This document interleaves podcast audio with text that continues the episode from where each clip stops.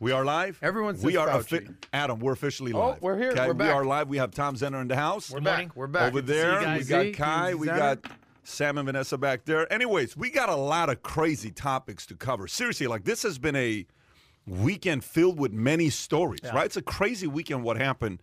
Whether it's the shoes that came out by Lil Nas X, which we have to cover. This Luke ten eighteen. One out of six sixty six. We'll cover the shoes and a new music. video. I don't know. Did you get a chance to watch his new music video or I have not? not. I have not. It's I'm not going to subject video. myself to it. Okay, so we'll we'll talk about him. The Amazon Twitter war going on that's got Jeff Bezos furious. Amazon's vote right now about union. The Suez Canal, ever given, has finally been freed. It's moving, and uh, they're saying even though it's only been whatever, not a long time, it's been a week or Yeah, so, week. it's going to affect the economy in major ways, and people are going to see it because a lot of things are being delayed. Uh, uh, Suez Canal blockage will hit the U.S. in short term. Harvard economist warns. Deutsche Bank can sue Madoff feeder funds uh, over 1.6 billion dollar claims. Ray Dalio says we're halfway there. The alarm clock on the stock bubble that he pays, that he says is quickly approaching dot com proportions. And Ray Dalio is not a lightweight guy to say something like that. The media slashing jobs again due to Trump news cycles. Elon Musk raises doubts about Tesla's battery cell and electric truck uh, uh, production this year.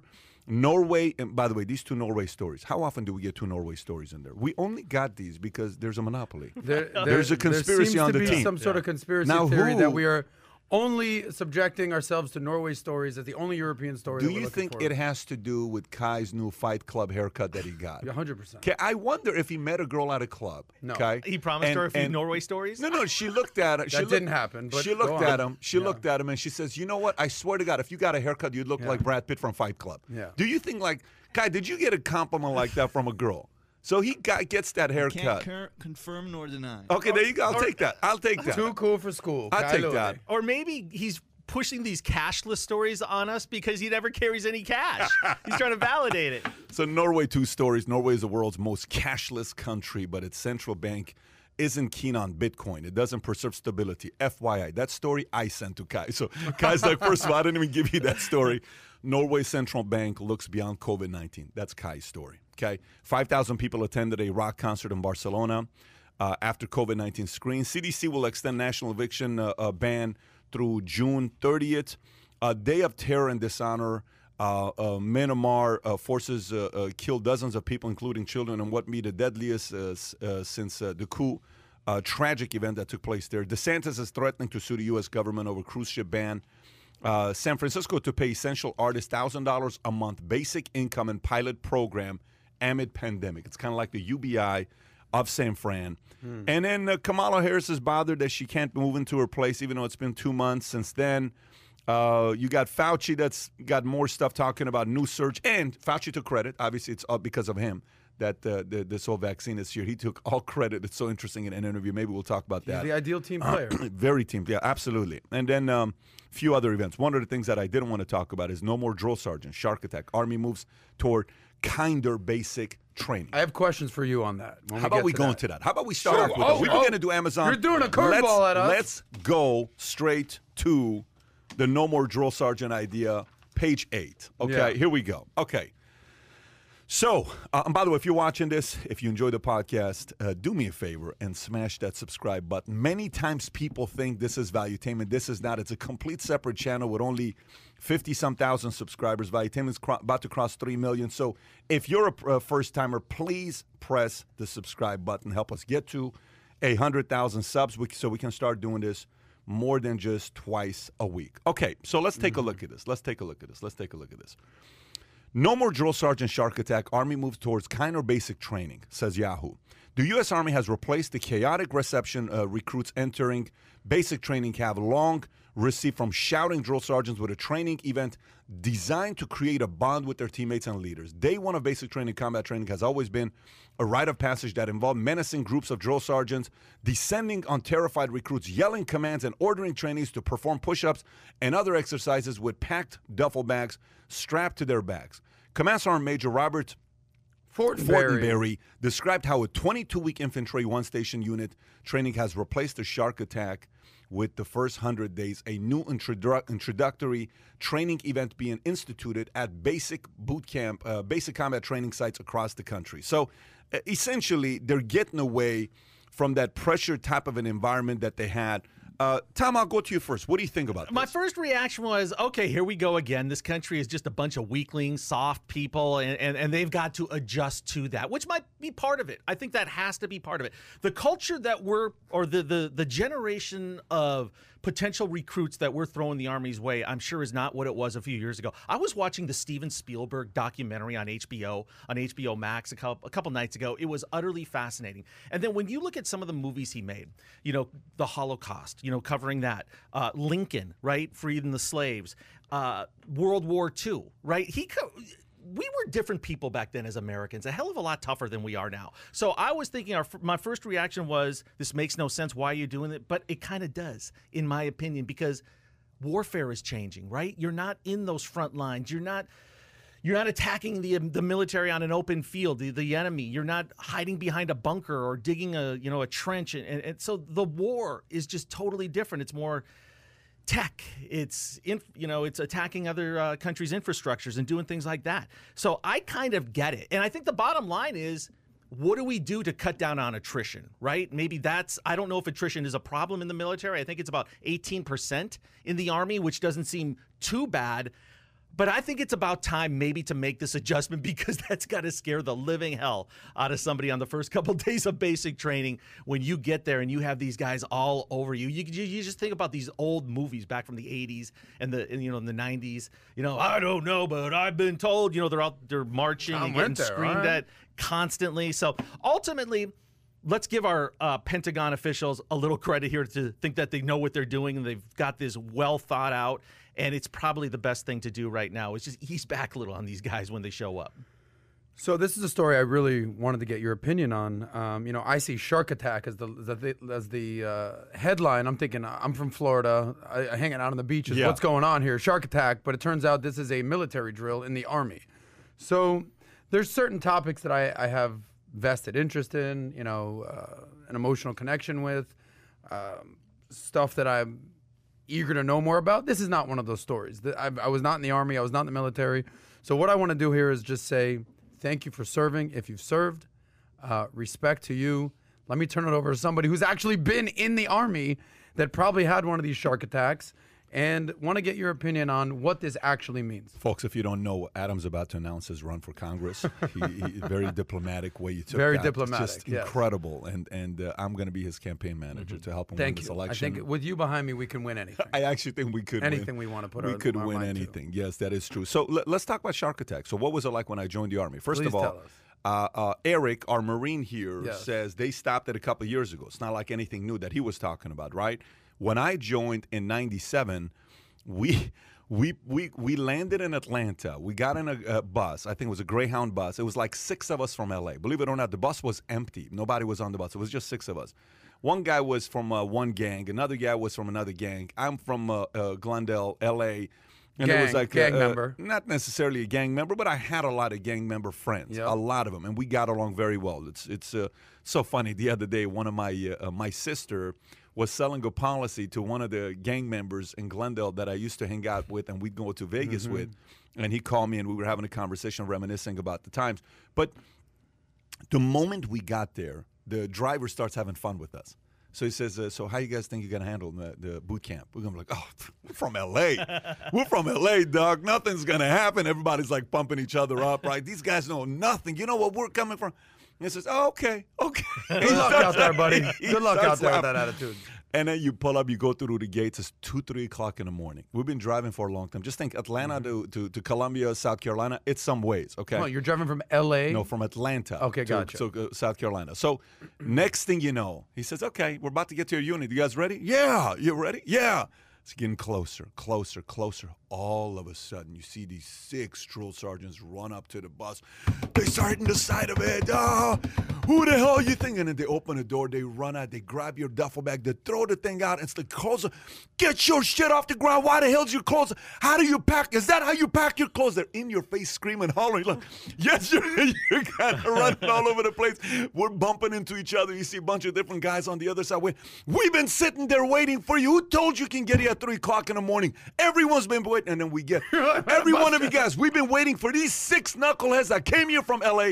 so we're already off to a bad start. Clothes, Yeah. you're trying to pack them. You're nervous. no clue what's going on. But you know what did happen is here's what happened.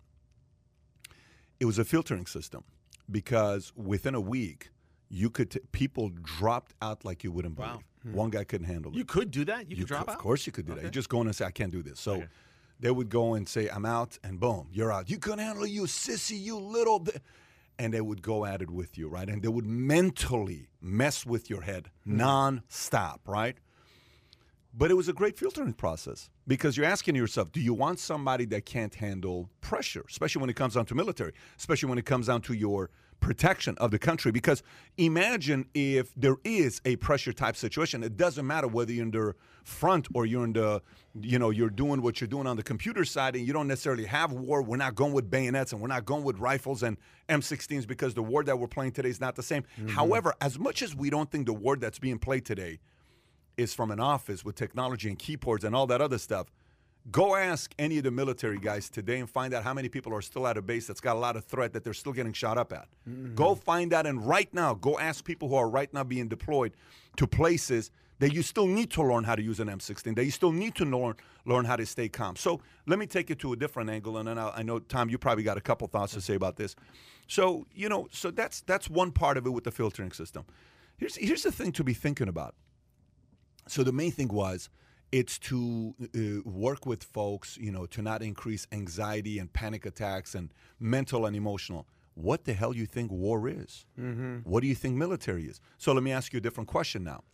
Uh, did you play sports? I know you Yes. do. You were very athletic. By the way, if you guys didn't know, Tom's resume of sports is probably as good as his. Both of these guys have a great resume when it comes down to sports. I don't have a resume for sports. I have a resume for sports cards. they play. I collect cards. which is uh, a lot more lucrative these days than Yeah. being uh, the co-captain of my YMCA team. So can you imagine football getting away with Hell Week?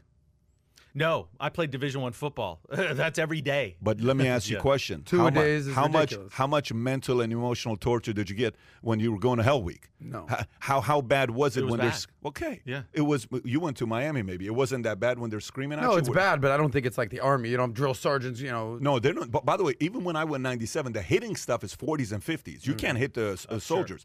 I don't think you should hit the soldiers. That's what they did years ago. Now, there is a program that you go to called SERE. It's like a 10 day school that you go to. They're teaching you how to be a prisoner of war. I believe till today, I can I can be corrected on this. If anybody's watching this, they're military. They have the ability to break small bones on you. Okay, to release information. They're teaching you how to be a POW. they're te- who you sign up for that? Who- Yeah, so you go to SERE School, and at Yeah. SERE School, you're being trained how to be a prisoner of war if you're captured. So you won't release information to the enemy.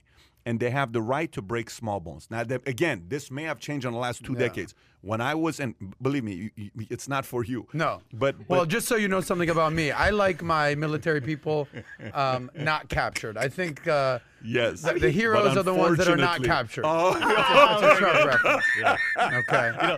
if you were captured, I don't know if you're a hero Pat, anymore. I'm Adam- sorry. Adam Good luck at SERE. Adam breaks down That if- was if he has a bad manicure. Yeah. I mean, how's he going to handle that? that's a that? good point. That's a serious issue when you have a bad manicure. When you're when you're leader of the Soy But, Mafia, you but got to keep what it clean. happens is if you ever date an Armenian, it's a bad issue if she has a bad manicure. which, which you're, you're, Great reference yeah, right there. So it's a good weekend. So, anyways, so going back to it, look, if if Hell Week is needed for kids sometimes, Mm-hmm. military, if you want these guys to go to war, they're going to be handling a weapon. I kind of want to filter you out. I would much rather filter you out and get you out of this place than keep you in. That's Yeah. that's what my philosophy is. Yeah, is. probably. I think if it's worked for that many years, I think you automatically question why you would get rid of it. But let me say this about the new generation that's going into the military. I don't think they go into the military expecting to get into conflict and into warfare. I think they're looking at it as a potential career, as maybe a way to make some money, as maybe to put off a different career choice down the And road. you just brought up a great idea. Yeah, so uh, they don't go in there. So I think it would be such a shock to them. I mean, look at these types of people, these people that we're putting into the military right now. Yeah. If someone offends them, they just try to get them canceled on social media. They don't know how to handle Yeah. a drill sergeant or a marine or an army that's, corporal that's yelling pretty in their sad face. if you think about that. yeah, it's That's totally pretty sad. It's very sad. But I think they look. I I think just. You, you have to be nimble. You have to pivot a little bit. I think that's what the military is showing right now. If it's not working, I'm sure they'll go right back to it pretty soon. They're probably going to really test this new thing and see, you know, how these soldiers It's are turning 20-year out problem when they get though, done. if you go that route. It's, uh, re- remember this. Just remember this. The softer you get, it's harder. Okay, When we started my own uh, the PHP insurance company, here's what I did. Our compensation structure was very difficult, and I kept it that way at the beginning. Here's why. There was a lot of guys that started their own company, and they would say, "We give away 100% contract. We give away 110% contract. We give away 90% contract." The moment you go there, if that doesn't work, guess what you can never do? Guess what you can never do? Give them more comp. No, Yeah, yeah. you can never go down. Mm-hmm. You can never go and say, okay, you know what, this 110% didn't work. We got to go back to 75. You can, you're mm-hmm. done. Yeah. Right. Everybody leaves you. So you lose 90 because you taught your people what? 110% contract. You taught them 100% contract. Your comp structure was set up that way. Versus if you're here, you can always go where? You can always go, go up, up, and, yeah. and be creative with this. So as a family, as a parent, you can start off here and you can always go here. If you start here with a family as parenting and you're soft from the beginning, try getting your kids to be tough at 14 years old. It's too late. You're done. You cannot do that. Mm. Culturally, you've officially, for those two years that you went soft, you develop weak sergeants. Those weak sergeants are going to pass down their weak tendencies and leadership abilities to their generation and their squadron and their you know platoon. You have a problem, you're going there. So let, let me take it a different angle what mm. you took. You made one good point that I think we can unpack this. When you go into the Army, there's basic training, there's AIT. Okay? Basic training is what? It's what all of us do. Right. AIT is uh, uh, uh, ad- advanced individual training, which is you want to be a, a communication specialist, you go to Fort whatever to train uh, uh, for being a communication specialist. You want to be an infantry, you go to Fort Benning or you go to Fort Leonard Wood. If you want to be a Hummer mechanic, you go to Fort Jackson for your AIT. If you want to be a, you know, truck driver or whatever, you go maybe Fort Knox. There's so many different units that you go to for different trainings. I do believe that if I'm doing MI, I may not need the kind of boot camp that somebody else is going to need that could be potentially in a uh, war type of a situation. I do believe that. So if somebody is scoring higher on their ASVAB and their job that they're getting, do they necessarily need to go through the same boot camp as a person that wants to be an infantryman? I don't think so. But Tom, if you are going to be an infantryman, if you are going to be a mechanic, that you're going to be in war fixing the trucks, if you are going to be a tank guy or tank, you, buddy, if you're in a tank and you're getting hit up and you panic, Right. you you cost five people's lives. You know, everybody else dies. So it's easy to say that when we're kind of just seeing it from the other lens. But when you're in it, like I remember when one time we're going through a practice uh, drill that we had, and it was the last drill that we had that we're getting shot right above us late at night, where you have to be able to know how to handle it.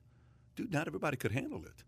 And, and you're like, listen, I tell you, I don't. Uh, you would sit next to a guy who would say, John, I don't know if this is for you, bro.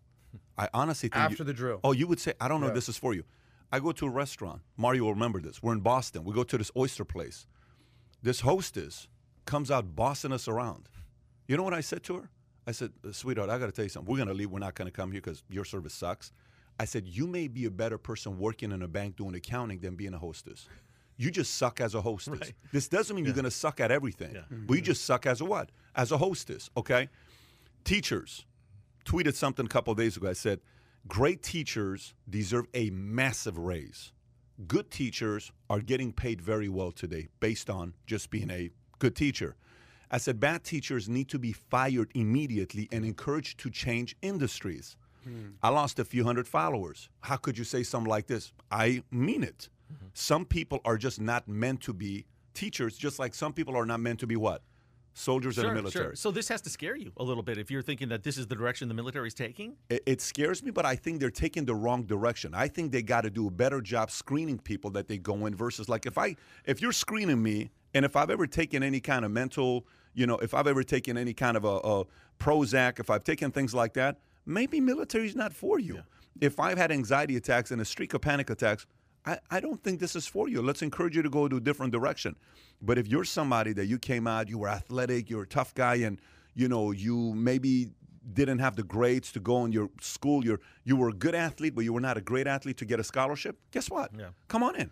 Let's have you come in here. So I think the screening is the problem. Yeah, I think there could be some residual problems for some of these recruits too, because a lot of these sergeants, corporals, the ones that were doing the barking during the shark attack, I mean, that's a rite of passage, right? If you go through that, they're going to be a little ticked off if these guys are getting off easy. You, maybe there's some other hazing that goes on for some of these recruits away from the shark attack or maybe later at night. Don't you think some of these old school military instructors that are all over you generally in training camp are still going to want to get in your grill? Of course they are. Yeah. Of course they are.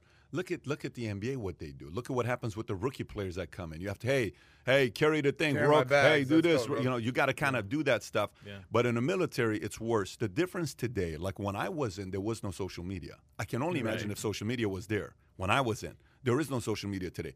I'm willing to bet the barracks probably have the barracks probably have more cameras today than they did when we were in. I'm willing to bet the level of scrutiny. It has got to be very, very hard right now to be a drill. I probably wouldn't want to be a drill sergeant right now. I probably wouldn't Get want to be a drill sergeant right now. Everything's on camera. What Yeah, for? What's yeah. the benefit of it? What benefit do you have? You offended me. Right. So, so every time I'm trying to challenge you or giving you, uh, pushing you, I have to have somebody with me. What I don't have that many people. There's 60 of you per unit. There's only two of us or three drill sergeants per unit. How am I going to be able to talk to you with somebody always being there for me? Because if they come back and say he said this, he touched me here. Right. It's such a weird time you're living in today. I would hate to be a drill. Probably the worst job to have right now in the military is being a drill sergeant. You know, that that's a real talent though to be a drill sergeant, to be that creative in your verbal abuse. Right? Get in their face and just screaming. I, I gotta Yeah, him some like a They stand-up have- comedian, They all uh, have different ways. Yeah. They all had different ways. I got a question for you because you you told us a story one time about the biggest, toughest guy. He was the the, the biggest guy in your unit, and you told a story. You were doing the army Yeah. crawl under Yep. the barbed wire, and there's Yep. bullets going over here, and this guy uh, panicked, freaked Yep. out, he quit. I remember that story. and course. you kind of brought that up. So here's my question to you. It's a two part question. What is the most important trait for a soldier? Is it mental, physical, You- emotional, you, gotta physiological? love America. To me, you gotta love Yeah. America. My number one, if I'm recruiting, is you gotta love America. Like if I'm recruiting you to be a soldier, Mm-hmm. I'm not asking you why are you joining because uh, I need the scholarship. That's not my number one. My number one is tell me how you feel about America. Well, let's face it, America kind of sucks, but no, tell me how you feel about America. Yeah. You gotta love America. That's numero uno. to me, Yeah. hundred percent. You gotta Okay. love America. Keep going down the list. Okay, if the next one is you have to be uh, somewhat in shape, not necessarily incredibly in shape, but you got to be somewhat in Because shape. they'll get your ass in shape. Eh, but you, you're better off if you get somebody in shape because if somebody is generally out of shape, they will end up being out of shape. Like Mm. you're eventually gonna uh, r- lean on your habits. So Gotcha. if you're already coming to me and you're looking like this, you're looking like this, I'm like, okay, come on in, guys, let's go do something together. Uh, you know, mentally, emotionally, you know, it's not a lot of things that uh, uh, we can test right there up front. Maybe you can ask like 30 questions. We can get a lot of data. Nowadays, there's a lot of good tests you can ask to get the right question. Challenges, sometimes people look past it because recruiters need to hit numbers. Yeah. So the pressure that mm-hmm. recruiters have to hit numbers, it's so bad. Right. Like imagine a real estate job. Imagine the kind of job you got where there's so much scrutiny to hit your numbers. Yeah. Recruiters are getting anybody in just because they got to hit their numbers. So all of this happens with the pressure that's there for recruiters to recruit people into military. This is not something where you, you know, the whole saying, uh, uh, quantity brings quality. Not in the military. You got to kind of change it up a little bit in the military. I would change the testing. I would ask a lot of questions, mental, emotional. Tell me about your parents. Tell me about your mom. Tell me about your dad. Let's look at your records. What have you done? I'm gonna go through how what's the challenge and what's the toughest thing you overcame, because you're gonna have to you're gonna have to be careful with that when you're going through it. So, what's your advice to young people considering joining the army, the military, the navy? The, Best like, decision I ever made. wow. Uh, aside from you know in my 20s 30s forget that go to my teens best decision i ever made in my life is joining the army. Ever. It's not even close. I can't there's a, there's not even a close second. There's not even a close second okay? Uh, but best decision i ever made uh, as an 18 year old was joining the army. Now here's why i say the best decision i ever made. Right. i had a 1.8 gpa in high school. I was all over the place. I was great in math, but every other subject I could care less, uh, you know, because the teachers were just, you know, regular public school teachers who were just like, Patrick, you're not going to amount to nothing. Let's face it, your grades are not that good. You know, you just got to figure out a way to go get a job. I think that's the route for you. You're not headed in the right direction. Miss K would never encourage, like, where are you're going to go. So I'm like, listen. And then there was way too many problems where I was at in Glendale. Way too many of my friends were going in a bad direction, drugs, all this stuff. I'm like, you know what? I'm just going to go in the army. One day I decided to leave and I left to the army. Best decision I made. So, for someone who's a little lost, because it sounded like you were, didn't have a clear direction Yeah. of where you wanted to go in your life. You weren't going to college with a 1.8. No, no. You weren't an entrepreneur yet. They probably couldn't even spell entrepreneur at that point in your life. Definitely couldn't spell entrepreneur. Yeah. Now you can definitely spell Yeah. it. it's a Uh, little tricky, but I can spell it. It's the E U It's, E it's the R R E R. It's the I just R-E. typed, you screws got you up. spell It's like an check. Just put entree. It's an ENT, entree. yeah. It's an entree. Yeah. Um, but for someone who's a little lost, a little confused, doesn't have uh, lacks direction, that's why it's the best decision of your life. You're not necessarily condoning Remember, that someone I'm who can not go to college, drop I'm out. Not, and I'm not that. saying to everybody. Right, I'm for not you. saying to everybody. But for Patrick Bet David, it was the best decision I made in my life. I don't say it across the board. Like, look, look, let's look at Dash. Is Mm-hmm. it the best decision for Dash to go join the military? I wouldn't say so. Why? Parents are married, they're together, they're happy, good father, good mother, that they're happy, Mm-hmm. right? So he is in a happy situation, okay? You know, uh, would Dash benefit from going to the military? Maybe. If I'm an advisor to Dash, would I say, Dash, go join the military? Probably not. I would tell Dash, you got better options than to go. I had to. My parents were divorced. It was mayhem. I was in a bad environment. I was not in a good place. I wouldn't have the right association. I didn't have a right mentor. I didn't have anybody giving me real feedback at that time. I just kind of needed to get the hell away for somebody to set me straight, and that's what happened to me. That's a good option. Yeah. Mhm. So You know, you know, one headline I haven't seen lately. Correct me if I'm wrong here. China and Russia are getting rid of their shark attack. They're probably our enemies are probably looking at this and laughing. Right? Soft America. did you here's- say they are? Do no, you- no, they're not. I'm saying that's not. one headline you're not reading. course they're We're not. reading about the U.S. military doing this, but you're certainly not seeing our enemies. By the way, just so you guys know, when I saw this, I thought it was onion. I thought it was one of those onion or what is the other one? The the B something. Yeah, Babylon Bee. Babylon Bee. Yeah. I thought it was a joke when I read it. And then I too. looked at it at other articles. I'm like, no, this is actually not a joke. I t- I texted you on Sunday, right? when we were talking about it. Yeah. That had to be a tough sell, I would imagine, for going down the chain of command. For the people that are on the ground, the, the sergeants, the drill sergeants that are down there, you know, at Fort Benning, getting in these guys' grill when they get off the bus. But You know what the problem is? Let, let me let me go to a different direction with this. And here's what the problem is. When grandparents start making decisions for you, it's not always the best decisions. Okay, hmm. let, let me explain what why I say grandparents start making decisions for you. It's not the best decision. So, you know how like the other day I was talking to Moral and Tikran, okay, and they were in LA visiting family. Mm-hmm. Shout out to the Beckin and the Kashishian family. Love those guys. They're they're like family to us. Anyone of their families can come and stay at, at our place. We love those guys. So I'm talking to Tikran. He's doing the Zoom. I'm like, Tik, how are things? Says, dude, I just got to tell you, man, these guys are giving the kids chocolate nonstop and ice cream and all this stuff. It's hmm. it's 10 o'clock. It's it's 12 o'clock my time, 9 o'clock in the morning his time. Daniel, you know what Daniel walks in with? Love Daniel. He walks in with an ice cream. He's like, "What are you doing?" He says, "I'm eating ice cream." Right? And it's at 9 a.m. The kids have an ice cream. Okay, so when you see that, what do you say? What do you say? Eh, First of vacation. all, it's, it's no, but you say vacation, you say grandparents, you say you know all this other stuff. But what sucks is grandparents just officially made it hard when p- parents come back. Mm-hmm. The kids are always going to compare the parents to who? grandparents. They're gonna say, Yeah. "Grandpa gave me ice cream. You don't love me as much as Grandma loves me." What do you say to that? do you sit there and say, "Do you see the ingredients here with sugar and what's gonna happen if you eat too much ice cream every single?" Kids not gonna Yeah, no, understand no. that part. So grandparents are making decisions for the military soldiers of today. You're undermining the current drill sergeants who are actually doing the tough job of Right. today.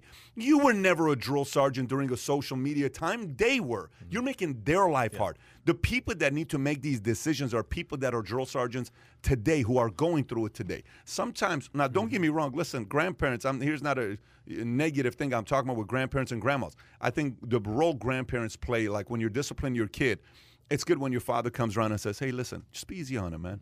Be a little bit easy on them. I think parents need to hear that from grandparents. Be a little easy on them. I remember I was a little tough on you. You're not going to like it sometimes because your, your son is only six years old. Enjoy the time with him. But still, the father can come to uh, grandpa and say, Listen, dude, the reason why your son is doing well in life is because you were tough on me. Why are we taking that opportunity away from our from my son? Let's give him the same thing you gave me, a taste of the same medicine that worked with me.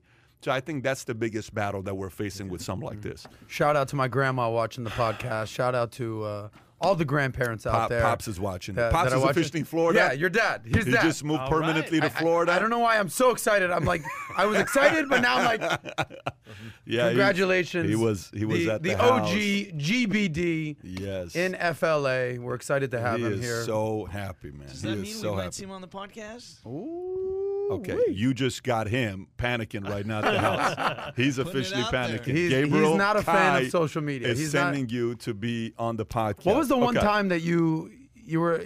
I did an Instagram story. We Yes. tried 40 times for one hour. Finally, we got it on. Mario got on the phone with him. He helped Yes. him, and, and we asked him a bunch of questions. I think we will invite him one of these days I'd- to do I'd some love kind of a thing with them. Okay. All right. So that's that. All right. We spent a lot of time with that. FYI, FYI. Do you agree with the Shark Tank making it softer? If yes, smash the thumbs up button. Okay. If you say no, if you say I do want it to get softer, smash the thumbs down button. If you say no, let's keep it tougher because to get these people mentally tough, smash the thumbs up button. I'm really curious on what you think about it. Right now we're at 97.2. Let's see what's going to happen with that number. I mean, I don't mm-hmm. think people are going to want to see that happen, but again, we're going to see what takes place with this. Let's go to Amazon, Twitter war, uh, which ki- it kind of has to do with both. You put them on separate pages. I'm going to try to do this with page two and page four. So on one end, Amazon right now, uh, union vote is bigger than Amazon. Okay, why the Amazon union vote is bigger than Amazon? The Verge article says for last seven weeks, workers at the Amazon warehouse in Bessemer, Alabama, have been voting by mail on whether to unionize. If the union wins, the warehouse employees would become the first members of Amazon's U.S. workforce to unionize. A momentous event at a company that has long aggressively resisted labor organizing, and that one that could be the first step toward improving conditions at the country's second largest employer. Employees say. Amazon's demanding and automatically enforced productivity metrics average rate at the workers perform a task. Okay, productivity metrics makes work grueling, stressful, and dehumanizing. Amazon tracks two metrics: the average rate at which workers perform a task called takt time and how much time they spend not scanning items called time off task. If workers fail to maintain a fast pace, they get reprimanded or fired.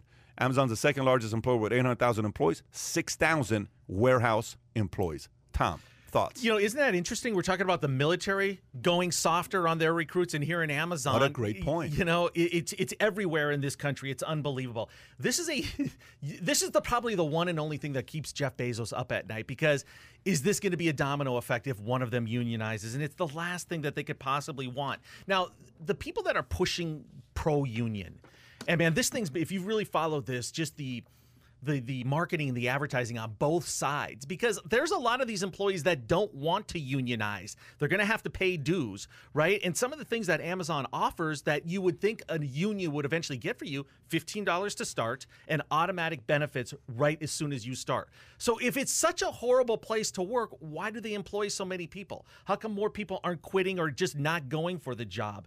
Um, the the vote's not we're not going to know until the very end of the week. And the other thing that they keep trying to push is some of these weird stories about how employees can't take a bathroom break and they have to pee in a water bottle. I don't believe that. I think that's a bunch of BS. I don't think that is happening. It may have happened one time and they take it and run with it. You know, I worked for UPS for one summer when I was in high school. That was one tough job, and it was in the union. You know, they, that was unionized at the time. I wasn't in the union, but I could just sense that whole union attitude, right? And some of my TV jobs, the stations was unionized. So it's a totally different world. This is so anti Bezos, anti Amazon. I think it will be a complete disaster if the union vote passes. You know, when I was at the TV station, like you couldn't edit a story at a certain time if the editor was on break. You know, all these mandated break times they had to take, or a smoke break, or you couldn't do this. You couldn't you couldn't put something on the set because someone on the union had to actually put that piece of paper or hand you a pen. So I personally, I don't think it's going to pass. I think Amazon is too powerful. There's no way they're going to allow this. This is just going to be a huge Pandora's box that would open if it did pass. So it's something to really keep an eye on. And I think we might know by the end of the week how this thing goes. So let me give you a different perspective on our on Here our we friend. Amazon here. Here so, we go. Um, I actually went down a rabbit hole of research to figure out like why do people join unions? What are the pros? What are the cons? What's going on? Who's back in the unions? Yep. Who's not back back in the unions? And if I'm looking at this and I'm an Ala freaking Bama and I'm thinking, should I be a part of a union? Should I not be a part of the union? What are the pros? What are the cons? All right, cool. So what are the cons? All right, there's costs, there's dues that we talked about. You got to have, you got to put in time, and you got to be a part of this union. You got to be part of activities. All right, cool. What are the pros? Well, first and foremost, if you're a member of a union, you make uh, non not non uh, members of a union make 82% of what a union members make. Okay, 82%. When it comes to retirement and planning for retirement, if you're a part of a labor union, 93% have retirement benefits versus 64% versus non-union. Okay, so the math is like, all right, looking like a, a union would be good. Let's not forget what is about hundred years ago when the um, Ford. when Ford and, and the Industrial Revolution was coming Yep. to America and everything, working conditions were ridiculous. You were working 15 hour days. They had no. Let's not compare the two. The average work, uh, the average hours we worked in that time was 69 hours a week. Okay. That's that's the we're, we're at 37, 38 hours a week right now. All right. Really? Uh, it's Less not than even 40? We're working less than 40 hours a week. Okay. When And we're going less with it. We're working from home. Oh, we're we're work. We're, the, the, you cannot even compare the two together. But I get what you're doing. Good. Keep it was a disaster. I agree. I don't Kai disagree is, with that. Kai is Yeah. figuring out a way how to do a four hour work week every single day. He's reading that book. But uh, when it comes to, to sick leave, maternity leave, hourly wages, benefits, retirement packages, Yeah. pensions, there's a lot of pros being a part of a union. I think that they're going to actually come to their senses in freaking Bama and vote to become a part of the union. And here's the biggest thing Jeff Bezos is the richest man in the world. Okay. Okay. Amazon has a what? Million and a, a, tr- a trillion and a half market cap, if Sure. not true, two trillion dollars approaching. Sure. These workers are making Amazon the wealthiest company potentially in the history of the universe. Certainly Jeff Bezos. The workers are. The workers are. Oh, it's not. It's not the the vision of the. Of course it is. And the, but and the idea that my- he created these Thank jobs. you. Thank you Got for it. setting me up. There's enough money to go around that Who dictates the that? workers Who can get their that? fair share. Who dictates Bernie that? Sosnick over here. Okay, does. so right. so you, are you? So that's Bernie Sanders' argument, right? So I'm not so- saying that's Bernie but wait a Sanders. I'm- I'm stating You- facts you- here. Okay, You're you- saying you're stating facts. No problem. How about this? How about the fact that Bernie Sanders pays? Where's Bernie Sanders at? What state is he at? He's New in Hampshire. Vermont. What, what, Vermont. Vermont, What's, what's, what's Vermont's minimum wage? Eleven seventy five. And it's on its way up. No, no, no, no. I don't think you heard what I just said. Vermont Yes. is at eleven seventy five, and Amazon's at fifteen bucks. Who the hell are you to tell others what to do when you ain't doing it to your own state? I, the, the hourly wage is like the most no, most you didn't hear what I just. to- I no, hear you but, that. but no, no. What I'm trying to say to you is all the unfair bullshit that's being thrown around is being thrown around by a guy that doesn't even pay his people what the minimum wage is imposing on others. This is the biggest hypocrite in America today. You want him to pay 15 bucks, he's doing it. You're doing 11.75 at, at, at Vermont. Who the hell are you? I'm sorry. Where's the scrutiny with you? Answer that damn But question. what does Bernie have to do with Because this? Because this is all started by Bernie. the all of this war. is Bernie. Mm-hmm. All of the union is Bernie. Everything about this is Bernie. I don't now, know. Let me, I don't me, know why you're so heated. I'm feeling the burn right no, now. no, okay? I'm, I'm not heated at you. I'm heated I at Bernie. know, I'm not know, heated I at you. I You're know. not. You're, you're, obviously. what I'm trying to tell you is the following. So I just look, wanted to say let, feel the let me let me give let me give the feeling about Yes. this with Bezos. This is Bezos' problem. Let's identify Bezos. Mm-hmm. Bezos votes Democrat with the government, but Republican with the way he runs his company. Make up your damn mind, Yeah, Bezos, kidding. who you are. Okay, are you a Democrat or Republican, or is it just you vote the way that goes into your pocket and regulation? Here's the other part you got to be thinking Mm-hmm. about. Do you know who is the vice president of global affairs for Amazon? Do you know who it is? Is that DJ Jazzy Jeff? no, no. Jazzy? Do you, do you actually know who it is? No, no, no, no, no. Do you know who it is since 2015? Do you know a guy named Jay Carney? Who's Jay Carney? From Who's, Carney- uh, who's Jay Carney? Can you pull up who Jay Carney is? You're about to flip out. Pull up who Jay Carney is. Okay. You're about to flip out who Jay Carney is. The moment I pull it up, look at the reaction with the face. Who is Jay Carney? Put up Oh, he was the former. Uh, He is the press former secretary. Yeah, press yeah, secretary yeah, to Barack Obama, but he has guy. now been the VP. Click on his? Wikipedia. Click on his Wikipedia. Everybody knows who this guy is. Look at the last sentence at the top. Go all the way to the top where you were at. Last sentence. Carney has been senior vice president of global commerce at Amazon since March 2015. He oversees public policy and public relations for Amazon business around the world and reports as CEO and founder Jeff Mm-hmm. Bezos. This guy reported to Obama. Now he reports to Jeff Bezos. Regulation. So let me get this straight, Bezos. What, what, what, are you- what are we doing here? Kai, so, pull up so the- images. so the challenge for the people that don't know who this guy is, this guy was on TV every single day. You know that Yeah. face under Yeah. Obama. So Biden, uh, Bezos goes and hires him. So this is not just a level of accountability to one side and not the other side. If you think about what Bezos is doing, as you start making more money, Mm-hmm. the problem becomes the following. Here's the problem. I'm uh, I'm leading these different uh, groups. These CEOs are asking me to do these groups because they want some kind of an advisory board. So I'll sit down and I'll go through. And the small groups we do our elite monthly webinar. They're 90 minutes with me. It's only seven. I do one one that's a bigger one, but I do these others that is only seven of them, and I sit on their board. Great. And we process issues together. We just kind of go through and we process issues together. What do you do with this? What do you do with that? What direction do we go with this? How about this? How about that? One of the guys I was talking to, he had bad relationship with his employees, and he kept having bad relation with his employees. And I said, let me ask you a question. Why do you have such a bad relation with, with your employees yourself? Why do you keep having these problems? I said, how often do you even go and talk to them and ask them about their dreams? How often do you go speak to your people on your team? How often do they see you? Oh, no, that's not what I do. That's somebody else's job. I said, okay. You ever read the book Lincoln on Leadership? No. I gave the assignment of him reading Lincoln mm-hmm. on Leadership. You know what's one of the rules on Lincoln on Leadership? Mm. Circulate amongst your troops. Something both Bezos and Biden would benefit with. Biden and Kamala Harris still haven't gone to the border. For what? I have no idea why they haven't gone to the border. You're giving your opinion on what should happen without you going and taking the lead because you don't want to go out there. Right. Why are you not going go out? Trump would have been out there in a heartbeat. Clinton would have been out there in a heartbeat. These guys would have been out there in a heartbeat. How come you're not out? Bush went tonight in a heartbeat. How come you're not out there? How come you're not going looking at this? Bezos, how come you're not going out there and finding out the pain that they're going through? Realize this as you become bigger, a lot of times the challenge, and I've seen this with folks who you go from – you know, 50,000 to six figures. You know, the six figure guy cannot have the same kind of relationship. Then you go to a quarter million, a half a million, million, all this other stuff. Then it's like, let me tell you who I am. So you can't have the regular conversations, right? One of the biggest things when my friends call me from 20 years ago, they say, dude, you still joke. I'm like, dude, I'm just richer. It's the only difference. I'm still the same guy. I've just read 2,000 more books. My mind is a little bit more different. I'm not as naive as I was as an 18 year old kid, but I still like jokes. I still like a good prank. Bezos has to realize – pay your guys fairly. Okay? Go give the benefit program. If they're asking for retirement, give it to them. Set some criterias. Say we don't do it if you've been here for 90 days or six months. Create a criteria.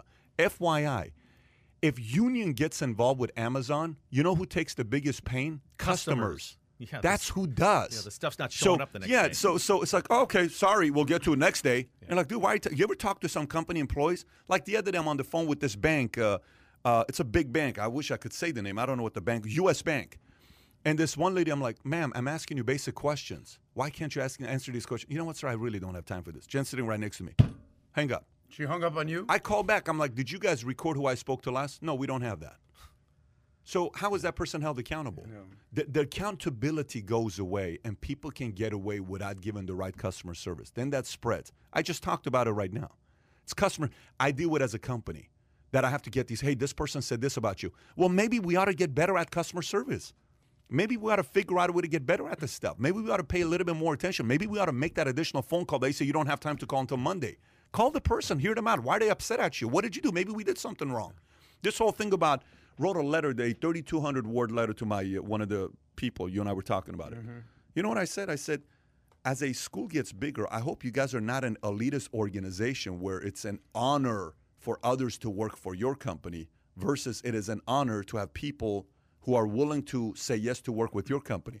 I understand what it is for me to have a resume where I say I worked at Netflix, I worked at Amazon. There's a certain prestige to it.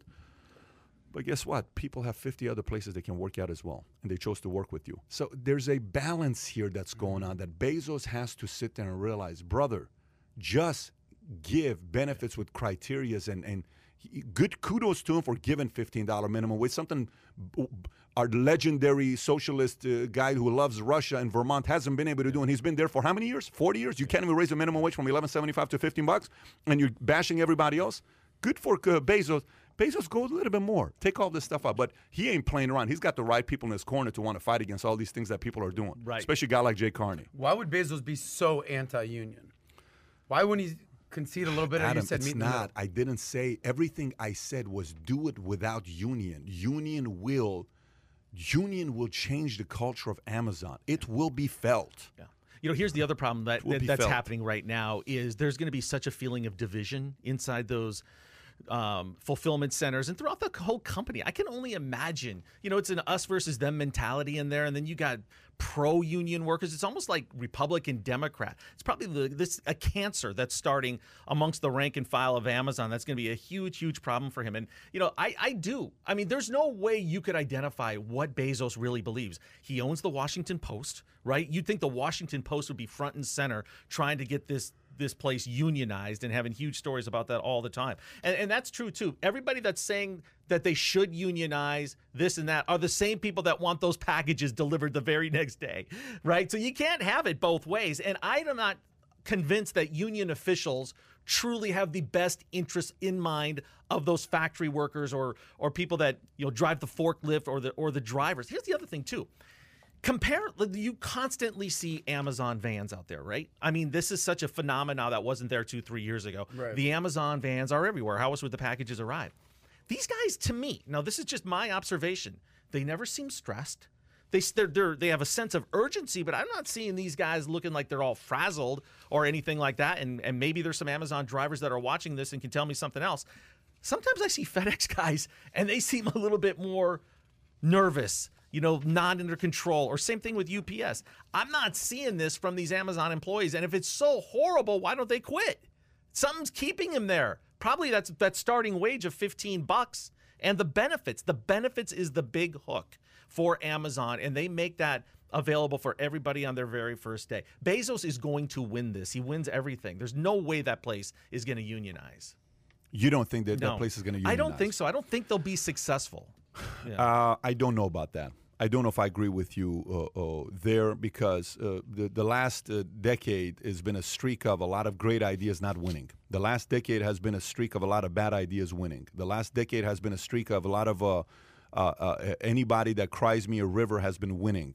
Uh, uh, a lot of people that should have performed and had a job lost. There's no a guy comes out with a shoe that's got a blood in it, confirmed with NBC that there is the employee's blood in the shoe. right. Lil Nas X, this shoe that he comes out and called Luke 10:18 out of the Bible scripture that he uses, that shoe doesn't get canceled. Right. But a guy who gives his opinion on Merkel gets canceled. Uh, uh, uh, Piers Morgan gets canceled. Kevin Hart gets canceled. All these other people, just because they have an opinion, they get canceled.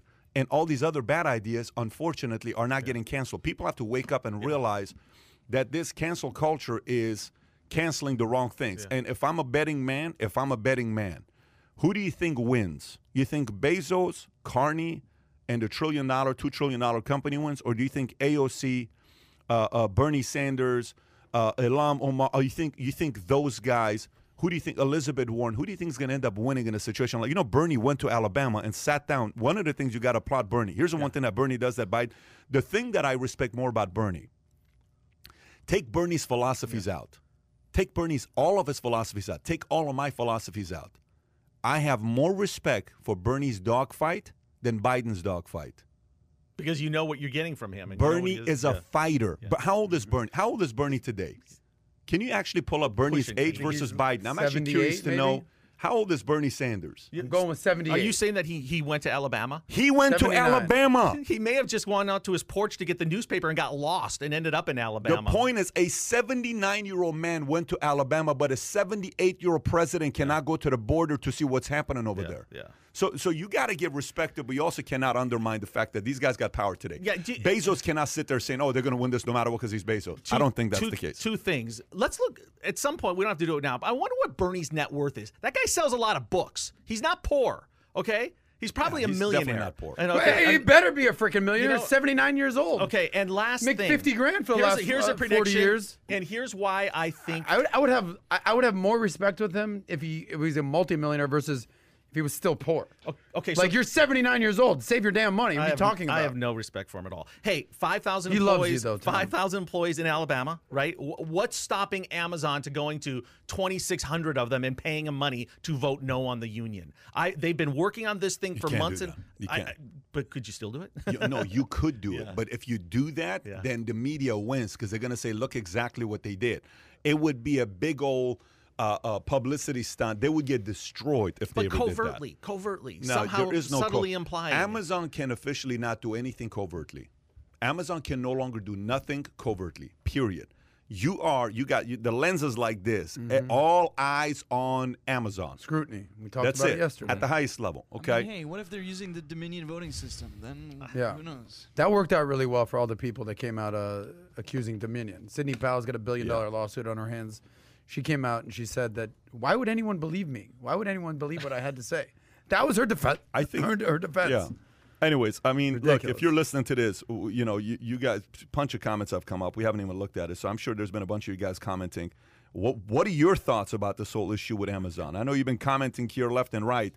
Uh, uh, how do you think this should be handled? Comment below. I'm very curious. Okay, let's continue going through this. Ray Dalio, okay? Ray Dalio, page three. Ray Dalio talks about uh, a story comes out uh, by Business Insider halfway there. Billionaire investor Ray Dalio sounds the alarm on a stock bubble that he says is quickly approaching dot com proportions.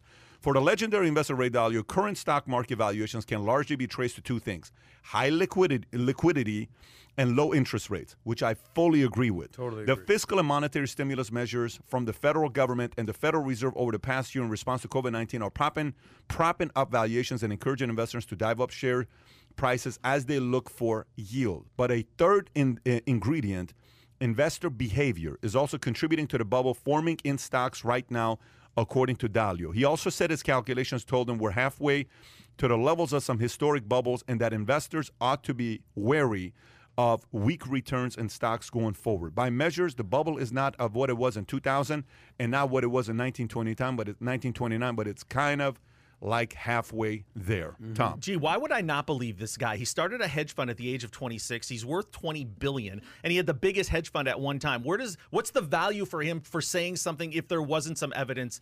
And this guy knows what he's looking for. I believe him. I believe him. I think the signs are there. Look, tomorrow here's one thing we all can look forward to. A $3 trillion tax plan that Biden's going to unleash on America. It's coming tomorrow, all the details. Higher taxes is going to be another fuel for this whole thing for a stock market crash. It's coming. I mean, I believe Ray Dalio. I mean, he's got a 40, 35 year track record of knowing what he's doing and, and, and predicting the markets. I totally see this happening. So what happens if there is a bubble? What actually happens? So I mean, I fully agree with what he's saying that obviously there's high liquidity and low interest rates, and the third factor he said was investor behavior. Okay, cool. So if there is a bubble, was what's going to happen when this bubble pops? I mean, the bubble popped.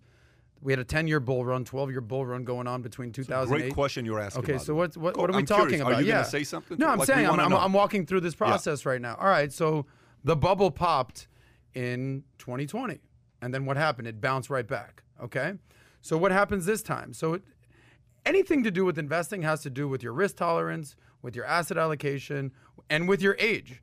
So if you're young, if you're in your 20s and 30s, there's a bubble. All right, cool. Look forward to the bubble and buy low, buy the dip, and just get your investment game on. All right, if you're older and you're a retiree, hopefully you've changed your asset allocation into freaking 70, 80% bonds Yeah. and limit your exposure into stocks. Is there a bubble coming? Sure. Should you be freaking out? No, you should have a plan to adjust. So, also, you got to Some understand that. Some people should be freaking out. Some people should be freaking out. You Mm-hmm. don't think?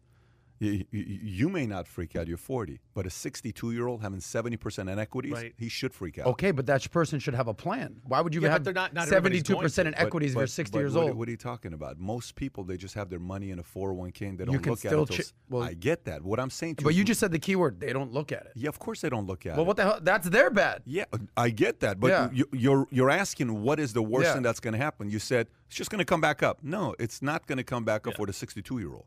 For the 40 year old, they, he's fine. if they don't change their asset Yeah, allocation. if they don't change the asset And of course. You were talking about a bubble in 2019 that rebounded in 2020. That's not what Dalio's talking about. He's talking about something half as bad as the tech crash and the housing crash. He's saying more on those levels as opposed to what happened That's a year and pretty a half bad. ago. That's Yeah. pretty bad. So so let's ask. Actually, go Yeah. back to your wonderful question you asked. Ask the question: What's going to happen if there's a bubble? So what's going to happen if there's it's a bubble? It's a, filtering process, Yep. and I think we need a filtering process.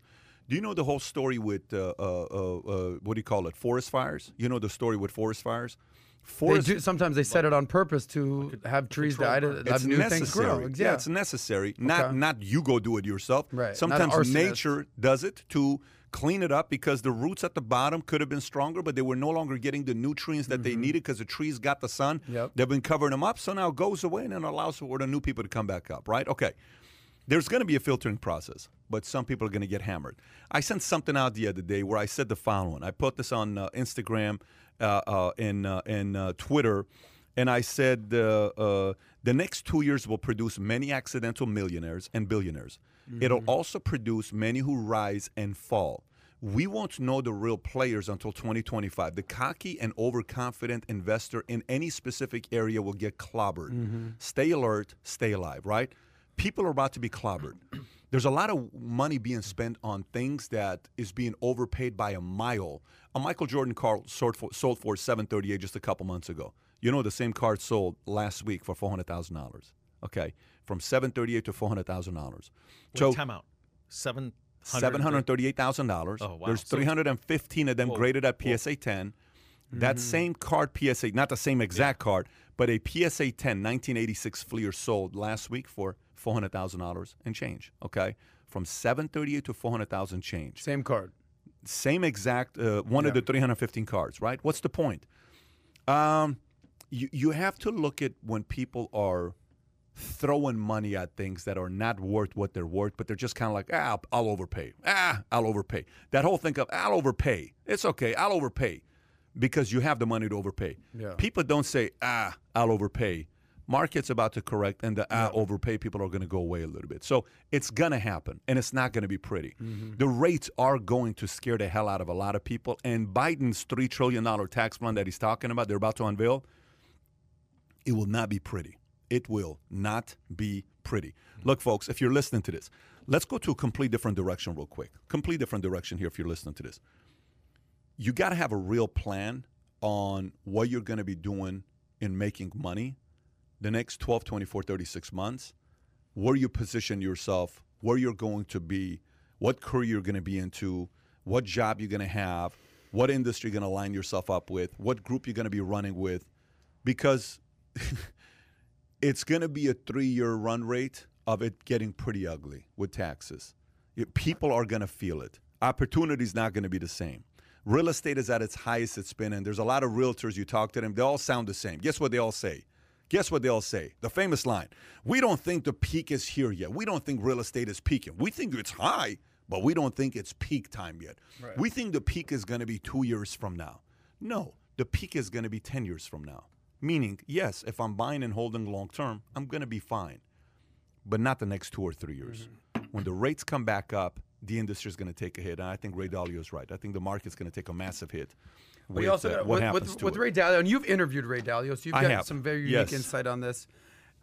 It, it's, I mean, look, I don't, I don't want to throw shade at this guy because I do respect him, but ironically, I mean, who does Ray Dalio? Is Ray Dalio really concerned about the individual investor out there, or is he thinking about the family offices, the His clients are the family family offices. Of course. So he came out in 2019 at in Davos, Switzerland, at the Economic World Economic Forum, and what was his famous line there that came out to bite him in the ass was "Cash is trash. Get out of cash." Well, if you're worth a hundred million frickin' dollars, yes, diversify and get out of cash. Yeah. If you're worth four thousand dollars, cash ain't story. trash, player. Yeah. All right. So just understand when it comes to Ray Dalio, he has a different perspective than the individual person out there worth 20 grand, 50 grand, a 100 grand, or even a millionaire. His clients are worth 10, 20, 50, hundreds True. of millions of dollars. But he was also talking about an event that's about to happen that potentially could happen to any, or affect everybody. I mean, I don't think it matters who his, you know, where he's getting paid by. I mean, the bubble's still coming, and that's what he's saying. Yeah. Well- so uh, let's let's talk about Lil Nas's new shoes that came out. Okay, Lil Nas X's. And this is a story by CNN. Lil Nas X unofficial Satan Nike containing human blood sells out under a minute. CNN says. Rapper and singer Lil Nas launches his controversial shoes, Satan shoes, featuring a bronze pentagram, an inverted cross, and a drop of real human blood, verified by NBC, and they sold out almost immediately. The black and red sneakers, part of a collaboration will, uh, between Lil Nas X and New York-based art collector, uh, uh, uh, which uh, MS uh, MSCHF Mischief. Mischief were uh, made using uh, Nike Air Max 1997, though the sportswear brand has distanced itself from the design. In an emailed statement to CNN, Nike said it was not involved in creating the modified sneakers. They were priced at $1,018. There's a reason for it, a reference to the Bible passage, Luke 10:18, that reads, I saw Satan fall like a lightning, like lightning from heaven.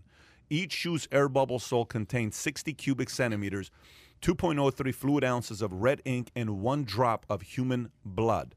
Uh, a spokesperson for them said the blood has been provided by members of the art collective, adding, "We love to sacrifice for our art." Yeah, Why don't you take interesting story. I know you have some Yeah. strong feelings on this.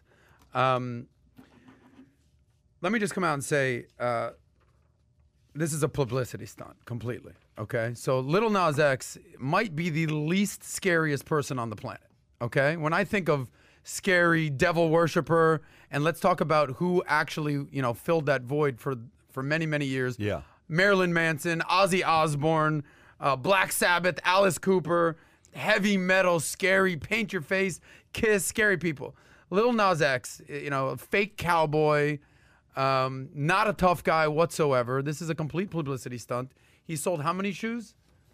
666. Okay. You know, in, in respect to, the devil. Yep. Um, Okay. It's That's exactly. 666 and less than Exactly, and that's my point. It's not like he sold six million shoes, or six hundred thousand shoes, or six thousand shoes. He sold six hundred and sixty-six shoes. Some big-time Lil Nas X fans came out there, probably kids, came out and spent all their money on it on these shoes, and they're like, "Oh, I got Lil Nas X shoes," but he got what he wanted—a publicity stunt. People are basically talking about him. Look at us talking about Little Nas X. I don't know what song he's got out these days. Obviously, he, his big Well, he does. was He had a new song that came Okay. out that has to do with the shoes. That has Okay. to do kind of lines right. up with it. But I- I know you had a major problem with why would Nike allow this? Why would Nike? They didn't. exactly, and that's my point. Is that this company MSCHF, this marketing company, um, this brand? Where are you this at with this, Tom? Okay, I I I I, I think Lil Nas X is actually the most scary person out there that could do something like this because you wouldn't expect it from him. And now he comes out here and says that this is cool or whatever he's trying to say. I'm thoroughly disgusted by this. I I think there's ramification. I hope MSCHF gets shut down. I mean, I think I hope Nike comes at them as hard as they possibly can and takes them out. Um, I did a little back, you know, a little research on this group. So the Daniel Greenberg, he's the head of the commerce for them. He did an inter- interview with Business Insider last year where he says, um, "We're in this weird place right now where we're not really thinking like a business. We just do shit, and people buy our stuff, and that's what this whole thing feels like. Hey." Quick publicity stunt. Let's do this. Let's throw this out there. You know, Pat, you made the point earlier. You know, you get can't. Drew Brees almost got canceled for saying that he's going to stand for the national anthem because it's important because his grandfather served in World War II. And he had to come out and do some whole dog and pony show apology. Lil Nas should be canceled. You know, and it's Oh, not. so you want him to be canceled? Yes, he should be canceled for for promoting Satan. Yes, you should be canceled. Here's the other thing. It's not So like you're a fan of cancel culture? no, I'm not a fan of cancel culture. I'm, I'm, a, I'm, I'm at all. I hate cancel culture. But you want him But canceled. if anybody should be canceled, it's Lil Nas X for doing something like this. I mean, if you were to look at it rationally and think, why should someone get canceled? Doing something like this, it makes sense. So no if you sense. worship the devil, you should be canceled.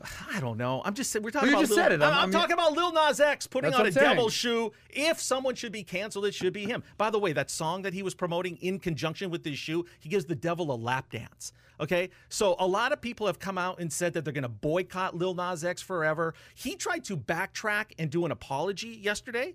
So he creates a YouTube video, and before he actually does the apology, he cuts to the clip of the song where he's giving a devil a lap dance. So I got a, I got a major problem with him. I hope Nike goes hard at MSCHF and takes them out. Let I mean, say- anybody else makes a little mistake in this world, they got to pay for it. Why can't they? Let me say, you're a father.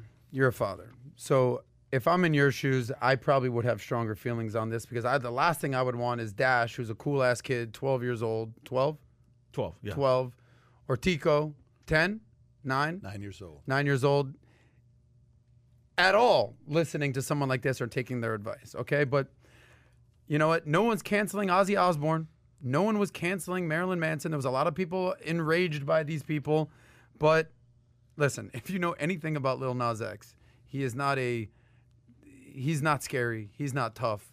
He runs around in a you keep rhinestone. saying that. What do you mean by that? So like, if you- like, what do you mean scary and tough? Okay, like, so you if you- think like we're worried he's going to come in the streets and beat No, us no, no, up? no, like, no, what do you no. mean But scary? okay, and tough? Okay, so I'm talking you about. You think scary and tough is about being buff and strong and benching No, four I don't mean it. I don't mean it like that. Okay, so how do you I mean mean, it? I mean, when I think of devil worshiper Yeah. musicians, Yeah. Ozzy Osbourne, as a kid, I was scared as hell about this guy. This guy's eating ha- bats' heads and doing stuff like that. Yeah. Black Sabbath, Alice Cooper, that was scary. Like if you're a kid, that's scary. Lil Nas X is wearing a rhinestone cowboy outfit, talking about going down to Old Town Road. It just doesn't have the same oomph as the other music musician devil worshippers back in the day. I think the only thing is a parent is scared about is influence. That's my point It's with the thing. kids. There's nothing about scary. Like you don't sit there and say, "Oh my gosh, this guy looks so scary giving a devil a lap dance." You're not scared by that. It looks Mm-hmm. it looks weird just doing that. The whole thing is now. Um, marketing side, yes. Is is he got everybody talking about him 24 seven? Yes. Mm-hmm. Is uh, is all marketing on all publicity good? I don't know. I don't know if uh, even a marketing expert's going to tell you all publicity is good. I don't know if this Well, is. what's all- the famous line? Is you can say whatever you want about me, just spell my name right. Yeah, that's right. So, so look, it, it- here, this is something where uh, I feel one phone call was made, and this is the one phone call that I think was made. I don't know why. I have a hunch. I may be wrong. Forget, I could be 100% wrong on this. Totally fine with me. Every company and organization has somebody that behind closed doors has so much influence nobody knows about. That if they make a phone call, you better listen to them. I think Michael Jordan may be calling and saying, What the hell are we doing? what the hell are we doing? Yeah. Do you realize I signed on with you and look at the brand we've built? Can I ask why this is happening? You don't think Michael called one of his guys and said, Can you go check on these guys on what they're doing? Or Michael made the phone call himself and then the lawsuit was, you know, started mm. immediately? I don't know. I just think if mm-hmm. Michael's part of the organization, do you think Michael would endorse something like this? Do you think Michael would support something like this? Do you think Michael is aligned with some of these things here? I'm not trying to get Michael into mm-hmm. an issue that has nothing to do with Michael, but at the same time, to Michael, it does. You know, it's the same swoosh, uh, you know, logo that's going to be there, and they use the Air Max shoes, the 666 of those to sell, and they team up with these guys. So I don't know. I think there's serious damage to the Nike brand from this because most people don't follow stories like we do.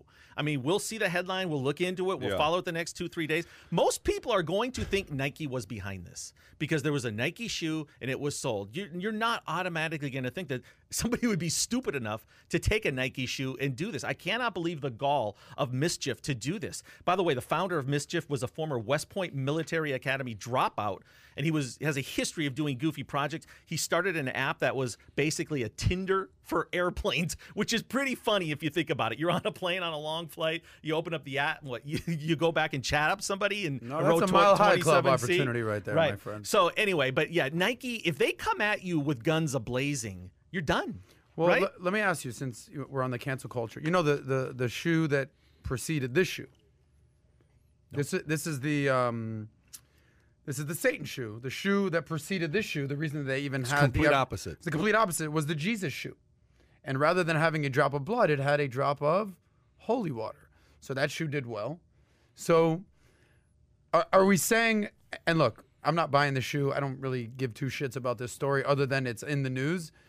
Are we allowed to cancel the devil shoe, the Satan shoe, but not the Jesus this, shoe? This isn't a conversation about canceling. I don't think. I, I, I have I hate cancel culture, the whole thing. I was just simply making a point how Mm-hmm. easy it is for some people to get canceled for a tweet or for saying something, but you do something like this and you're almost applauded for it. Well, it seems like Nike, whether they were in the in the mix or not, they're come out and they've Yeah. drawn a hard line and they said that quote unquote they were not involved in any capacity and they have no relationship whatsoever with MSCHF or Lil Nas X. I think if you're a That's Christian, very weird though that, that they would even come out with this shoe and now Nike has no relationship with them. No, no, What's no, the no. They took that shoe and just modified it and sold it as their own as the Satan shoe. Nike had nothing to do with this. And I just think, bottom line, if you're a Christian, you're a little bit offended by this story. If you're not a Christian, probably wouldn't hit you as hard. I don't know, I, I, and I, I- I don't know if even a person who's not a Christian is okay with this. You know, I, I don't think this is a Christian issue. I don't.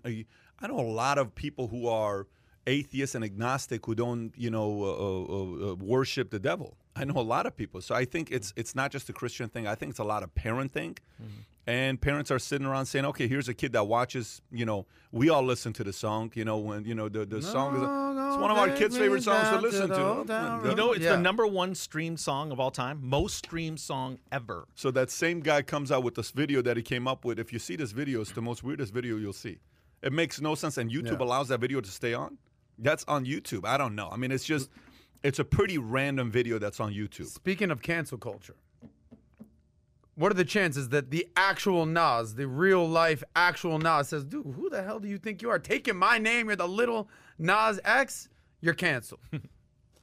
Was that like a, just a joke right there? no, I'm just saying he took Nas's name. Got it. If you're Nas, are you? him. A, if you're a Nas, are you? copyright you like infringement. this? Night and day. Him and Nas have nothing to do with each other. It's too. Correct, Yeah. but he took his name. No, he did. He did take his name. So so did uh, uh, uh, Rick, Rick Ross. I mean, you know, uh, uh, Freeway Rick Ross Freeway took the Rick. name of uh, the real Freeway Rick Ross. I mean, there's a lot of people that are taking names from one another nowadays. Adam Sosnick, right? How many Yeah. people are taking that name? That's offensive. are You out know, there. it's a Hollywood. okay.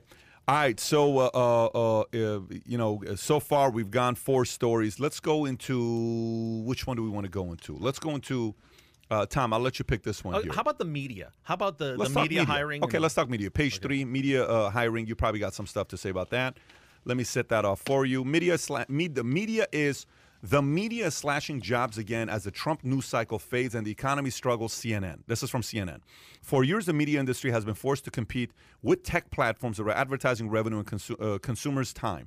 Now, in addition to the same pressures, publishers will see increased competition for attention as the economy opens back up. About 130 million people in the U.S. and about 500 million globally have been vaccinated against COVID 19, which means some semblance of normalcy uh, is on the horizon. But this, coupled with the fact that Biden administration doesn't drive a nonstop news cycle like the predes- pre- predecessor, predecessor, Predecessor, yeah. means that consumers are starting to spend less time on their screens. Competing with the user-generated content is top of mind for Austin Rief, co-founder Morning Brew. He said. You're competing with basically every human on the planet. Everyone on, uh, everyone can create content. Publishers have to figure out what makes you unique? Why are you going to open up a morning brew newsletter versus just go on Instagram or go on Twitter? Thoughts on this? Um, the media is going to go after the low hanging fruit. They think about a news cycle for that day and they attack it. That's why Trump was a gift from God for them. For four years, actually five and a half years, you know, when he started his campaign, they had him. That's why I couldn't understand, you know, the, their their intensity of getting him out. You got what you wish for. He's gone.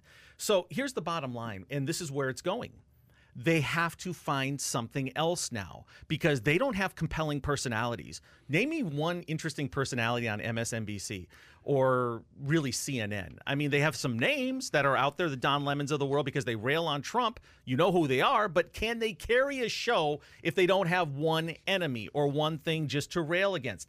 This is going to happen. You mark this down. This is 100%. Here's what's coming the COVID threat is going to be back. And I guarantee you and I promise you that is what the media is going to hang their hat on for the next few weeks. You watch for it. I'll tell you two alerts I got today.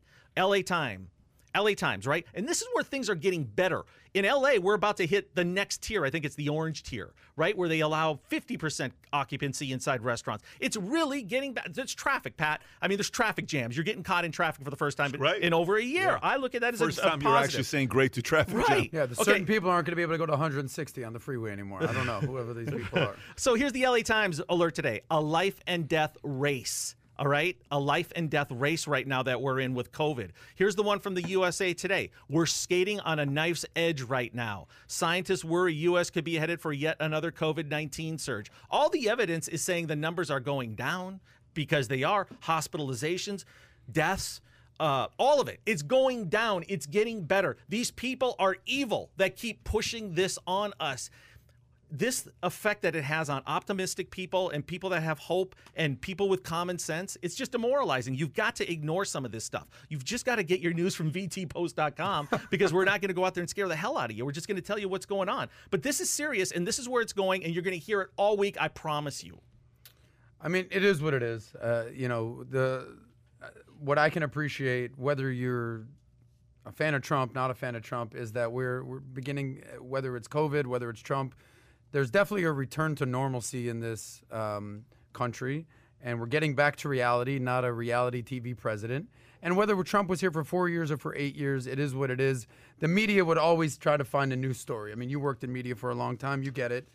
The stress that was going on in the last four years for most people. I asked someone the other day. I said, "Can you tell me what's what Joe Biden is up to these days?" And they were they're sort of a middle of the ground person. They go, "Honestly, I haven't paid attention to the news in like three months."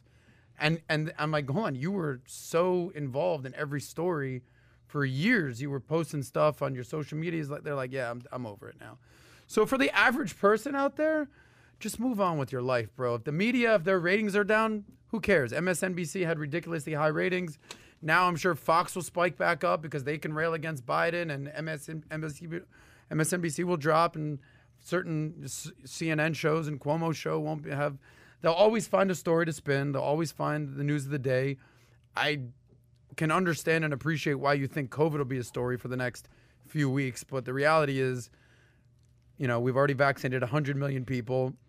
Biden came out there and he said by May 1st or before May 1st, in the next few weeks, Uh, 90% of Americans will be able to be vaccinated. So I think, and I, I'm knocking on wood here, by this summer, I think there's actually going to be a return to normalcy in this country. And I think that's what most people want to see. Can I make a recommendation? I want to make a recommendation. Okay. And by the way, if you like this recommendation, do me a favor and go on Twitter and tweet it at him. Okay. If you buy this recommendation and put hashtag PBD podcast. Okay. If this makes sense, I want you to take out your phone and go tweet this out with this recommendation and put hashtag PBD podcast. And I'm going to like every single one of the posts to get the attention out there. Ready? I think if there's ever been a time to buy a company, today's a great time to buy CNN because they're getting hammered.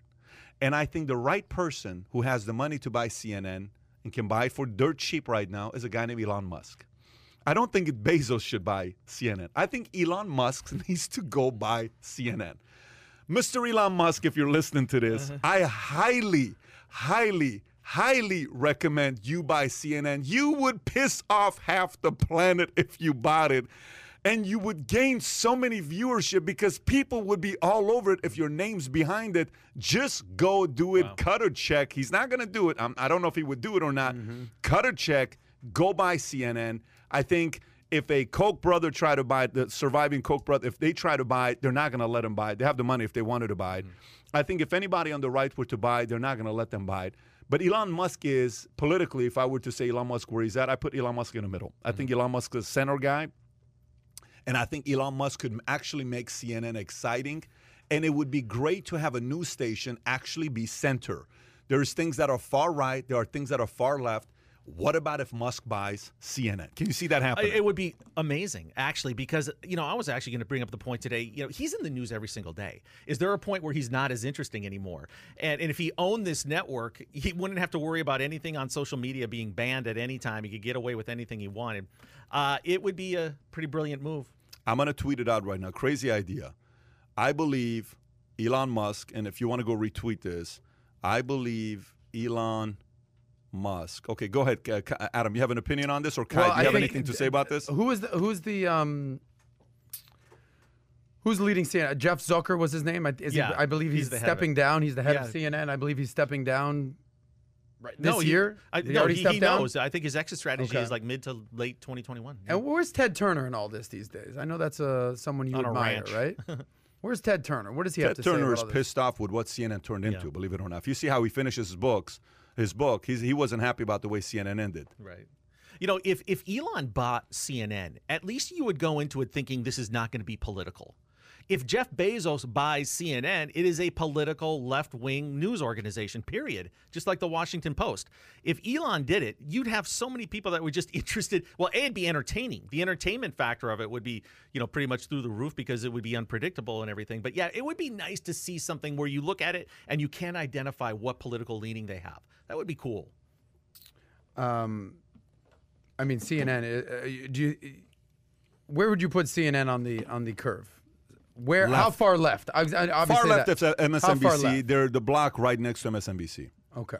So Don Lemon, well, Chris that Cuomo. guy's very left. Uh, Chris y- y- Cuomo's a little bit more towards the middle. left. not- He's no, left. no, no, he's not towards the middle. He's he's not towards Sanders. the middle. No, I no, said no. I didn't see. He's, on the he's- left. He's right of uh, uh, Don Lemon. I do I do think that. I, I think he's right Jussie of Don Lemon. Smollett and Don Lemon. okay.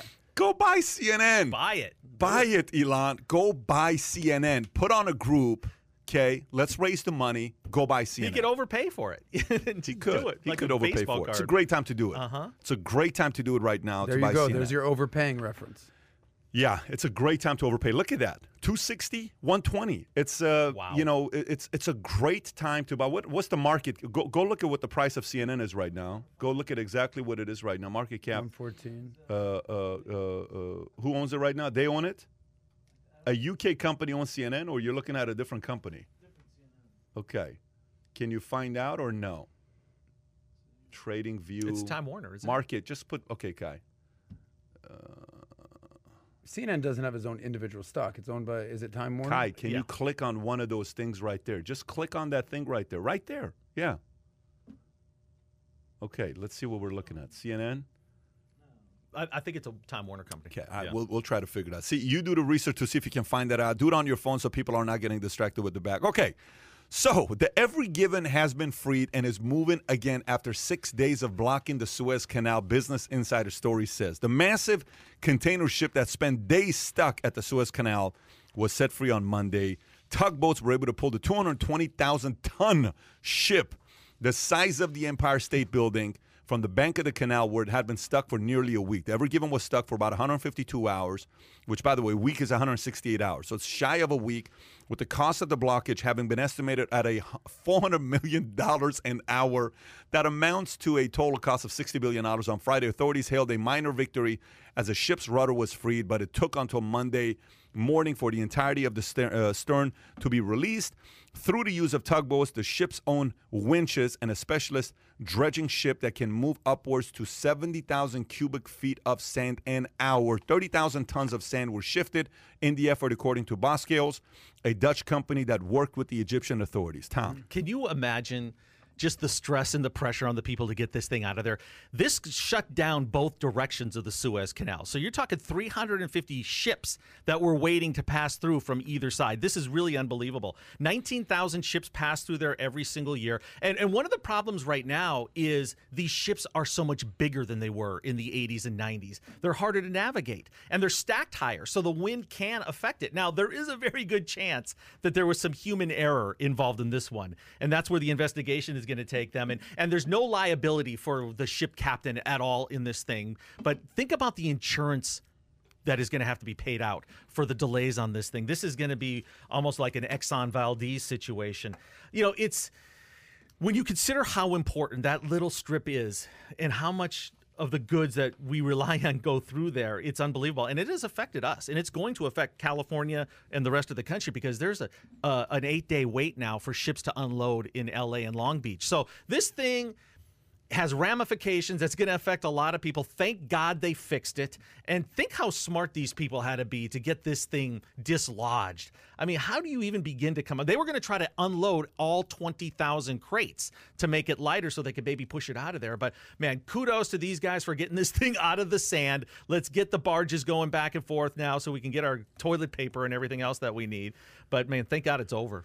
It's one of those things where you don't think about how important the Suez Canal is unless there's an issue, right? I mean, it's located in Egypt. North of it is the um, access to Europe and everything that's going on in, in Greece and that area. South of it, Middle East, down to Africa, down to the Indian Ocean.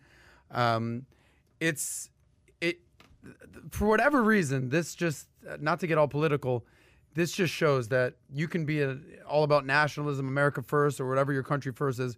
We're in a global world right here. This is this is what we talk about trade and um, the high seas and what's going on, and when China's building uh, army bases in the South China Sea, and why the waterways are so important and ships and everything like that.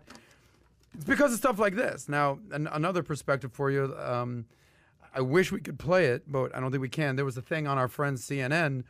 They went to about 20 different kids. I think I sent this to you and said, Hey, kids, all five, six, eight year old kids, what would you do to get this ship? The ship is stuck in the Suez Canal. What would you do to get the ship out of there? And the kids react. I mean, they're so cute. They're like, well, I would get a big tweezer and lift it up. or I would That's get, I would get like 500 helicopters and fly it, or I would get um tugboats. It was just really cute. Yeah. It just I like stuff like that because it makes little kids think and have ingenuity. And you brought this up the other day. Think like a child. Where, where did you bring that up? childlike. I had a video did with, Childlike uh, thinking. Yep. And um, it- there's another story over here just about spending an hour a day thinking that Einstein would do, and um, and our friend Steve Jobs. But uh, it was very interesting to see what kids came up with, the plan they came out with, and how did they end up at getting it out? Was it tugboats? Was that what it was? Combination of everything. Okay. Yeah, they had to move a whole lot of sand for one thing. And But then, four hundred million dollars an hour it was costing. Not crazy. It cost no, here- here's the thing. billion dollars. Here's some some people look at this and they're like, dude, the Suez Canal. I don't even know where. Is it in Mexico? you know, so for some people that you know, is, is, Egypt. was Suez Canal in Iran? Is it in Suez Canal? Sounds like a nice club in Panama. Where is Suez Canal and why is it such a big deal? To simplify it so we all understand what this means, think about if Brooklyn Bridge was shut down for a week, okay, mm-hmm. and you live in New York. Now try living life without Brooklyn Bridge, okay? Imagine if there's no Bay Bridge, okay? Mm-hmm. How annoying and complicated does that make your life? Now, some mm-hmm. people might say, well, all I would do is I would take 55th and I would go here and I would. I get it. I still get it. But it adds an additional That- two hours Yeah. of drive And going 10 home. You gotta go around That's it. right. Yeah. That's the Yeah. point, right? And you're just trying to get home. Right. Now add that to commerce. Right. Add that to stuff that we're doing. So, so for people to understand how massive this is, because a Harvard economist said this, and I'm, I'm going to come to you. Uh, uh, Harvard economist said the following, which is important to read. That has to do with this. What page is that on, by the way? It's right bel below the story. Give me this. Give me the page. I'll just read Two, this here. two, two. Okay, so Harvard economist says, uh, and former IMF chief economist uh, Kenneth Rogoff said it's like a natural catastrophe, and so it has profound short-term effects. I don't think it will have a long-term effect, except to the extent, at least, to rethinking of regulation, rerouting. There are these checkpoints in global trade, and it's a little disconcerting. Uh, uh, to learn that uh, what goes uh, uh, down can have such a wide ranging effect. It mostly hits Europe, not the United States. But with all the ships being rerouted, we will feel it too. The Suez Canal blockage will further rattle global supply chains that have already been uh, disrupted by the COVID 19 pandemic, wrote a Hong Kong based JP Morgan research team. So, so when you read this, the effects of it are big. It's going to be short term, it's not going to be long term but it's just annoying. That's really all it is. It's not catastrophic to the point where it's the end of the world. It is annoying. Kai, you were going to say something.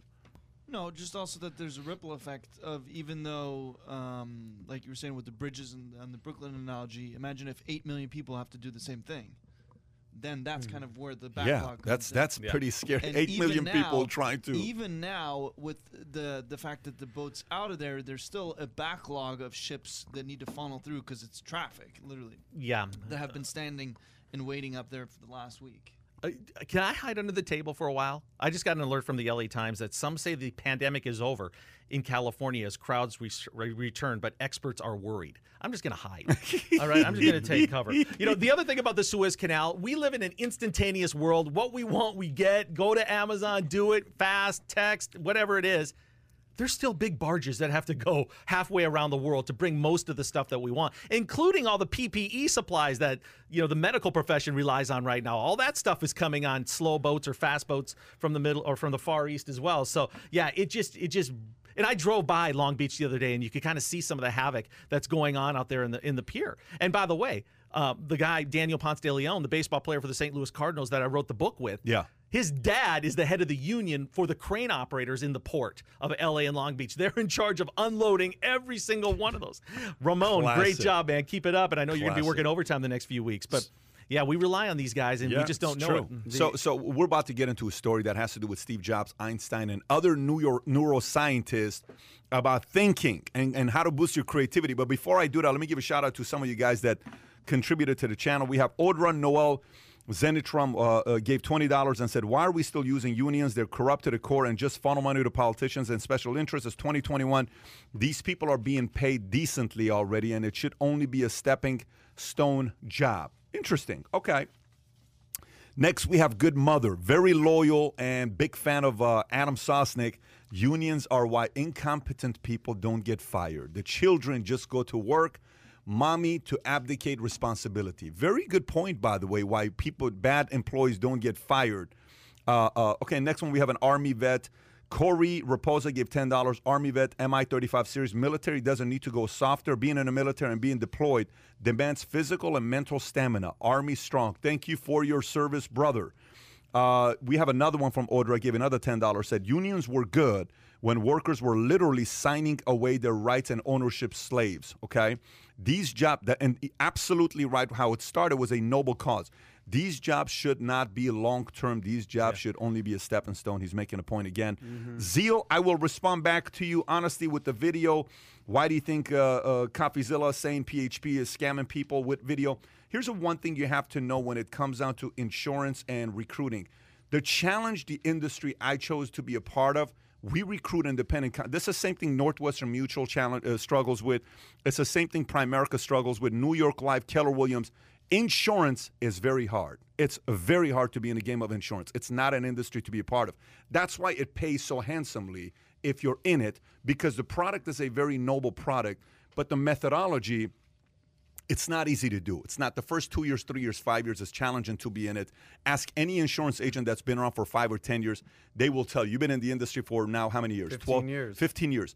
The, the turnover ratio in the industry is so high. When I mm-hmm. got in, I wanted to quit this industry every flipping day for the first two years I got in. I almost joined the army. I went and got another job at Bally's. I asked my boss, Robbie, to give me another job just to make some money as a morning manager starting at four o'clock in the morning. I haven't watched the whole video, but the whole premise is about the fact that our system, our culture, how it is, we're a very competitive environment. We are somebody that uh, uh, loves competing. We have a different kind of a culture. But unfortunately, when you have a 1099 type of an environment, you can't please everybody. There are areas that we take full responsibility on that we're constantly working on. But unfortunately, it is tough when people don't get licensed. It is tough when people are going out there trying to get the business going and people reject them. Very, very difficult business to be a part of. But if you do make it, your life can be changed dramatically. Uh, and that goes with, so if you go look at, uh, do the same search with any of the other competitors, you'll find similar articles constantly being out there. But maybe I will do a response video uh, on on breaking that down. That's a little bit more lengthy. Maybe I'll do something like that in the next few weeks. So stay tuned. I may do something with that here coming up. Okay, unions are for lazy people. Grow Pair America says T S Z Y D. And then we have uh, Kitty Man. Have you got gave four ninety nine? Said, have you guys seen the video that Biden was walking to the helicopter, then stopped to talk to reporters, and his hand went thought the reporter Mike. I don't. I, I think you misspelled something right there. The H. Chamath argued against David Sacks on the All In podcast this week, and a market growth and innovation will not allow us to put into a bubble, and that printing money has no immediate effect on inflation. I agree. The key word in that sentence is what? Immediate. Immediate. Yeah. You're right. It doesn't immediately have an effect on inflation. Long term. I had that does. question for because obviously everyone's very concerned about inflation with yes. the printing of five trillion dollars over the last 14 months, uh, well less 13 months. Um, I asked Danielle DeMartino Booth, uh, host of Down the Middle on uh, Valuetainment. She's uh, on the podcast. I said, talk to me about inflation. She goes, well, when unemployment is still very high. I think we're at six 0.2%. That has a direct correlation on inflation. I said, Oh, interesting. Tell me more about that. She goes, Well, the more people out of work, they can't pay for stuff, and the government's supporting them, and they're collecting unemployment and obviously stimulus and all that. And she said, Just, you know, stay tuned. No, hmm. Nothing immediate, but keep your eye on the on the price." Those comments were really interesting, and you didn't get one pro union comment in the whole scroll there. And you know the interesting. I mean, I bet if we look through the comments, we probably got a couple pro union, but most people are not Yeah. going to be pro union. Yeah, and wouldn't it be interesting with Amazon? You think there's no more technology driven company or advanced when it comes to that. Everything they do is data and, and everything, and they're so fast and it's all online anyway. Could you imagine if they were slowed down by something so archaic as starting a union in 2021? That is the exact opposite direction that most companies are going, you know? And to think that it could happen to Amazon and it could really be a huge problem for them. Well, being that you're in LA um, and you're in the media world, do you have a lot of friends who are actors? Sure. And then they're in the They're Hollywood SAG. SAG-AFTRA. Screen Actors Guild. What are their thoughts on that? Well, I mean, I haven't polled them lately. I mean, it's it's pretty much necessary. Because usually I do, but just lately. I haven't polled them lately. um, you know, the, it's, you ask all of them, it's where they get their insurance benefits. It's their health insurance, so they they, they fight for them. The, the, the SAG-AFTRA is a strong union. Yeah. I mean, that is one that's actually effective. So most of them are pretty positive about it.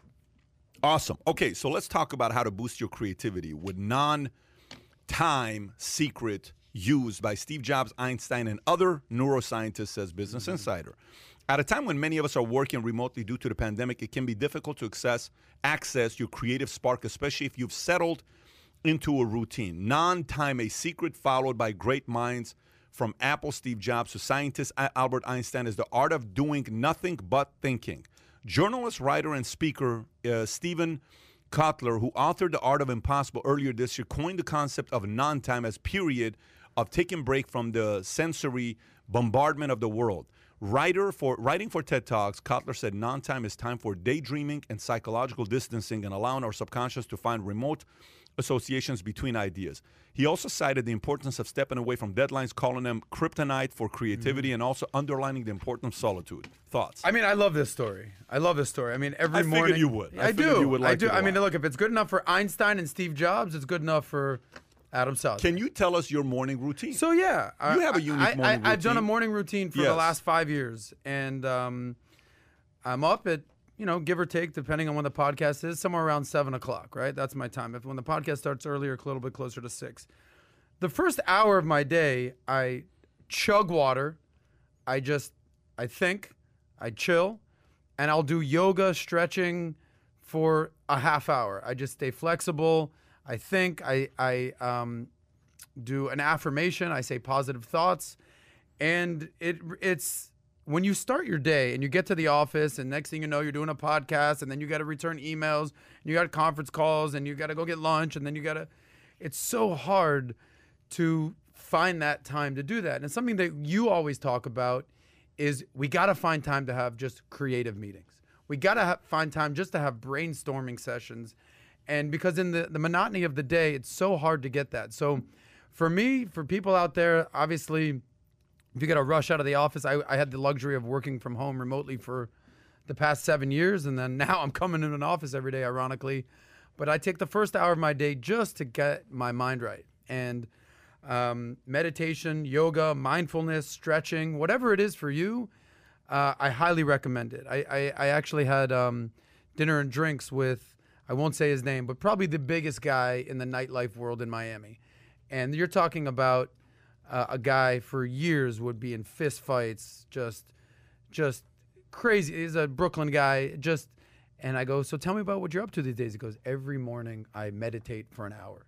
And he goes, I can't tell you how much better my life is. So mindfulness and just wellness is is a thing these days. It's a real thing, and I encourage everyone to check it out. I want to do more of it.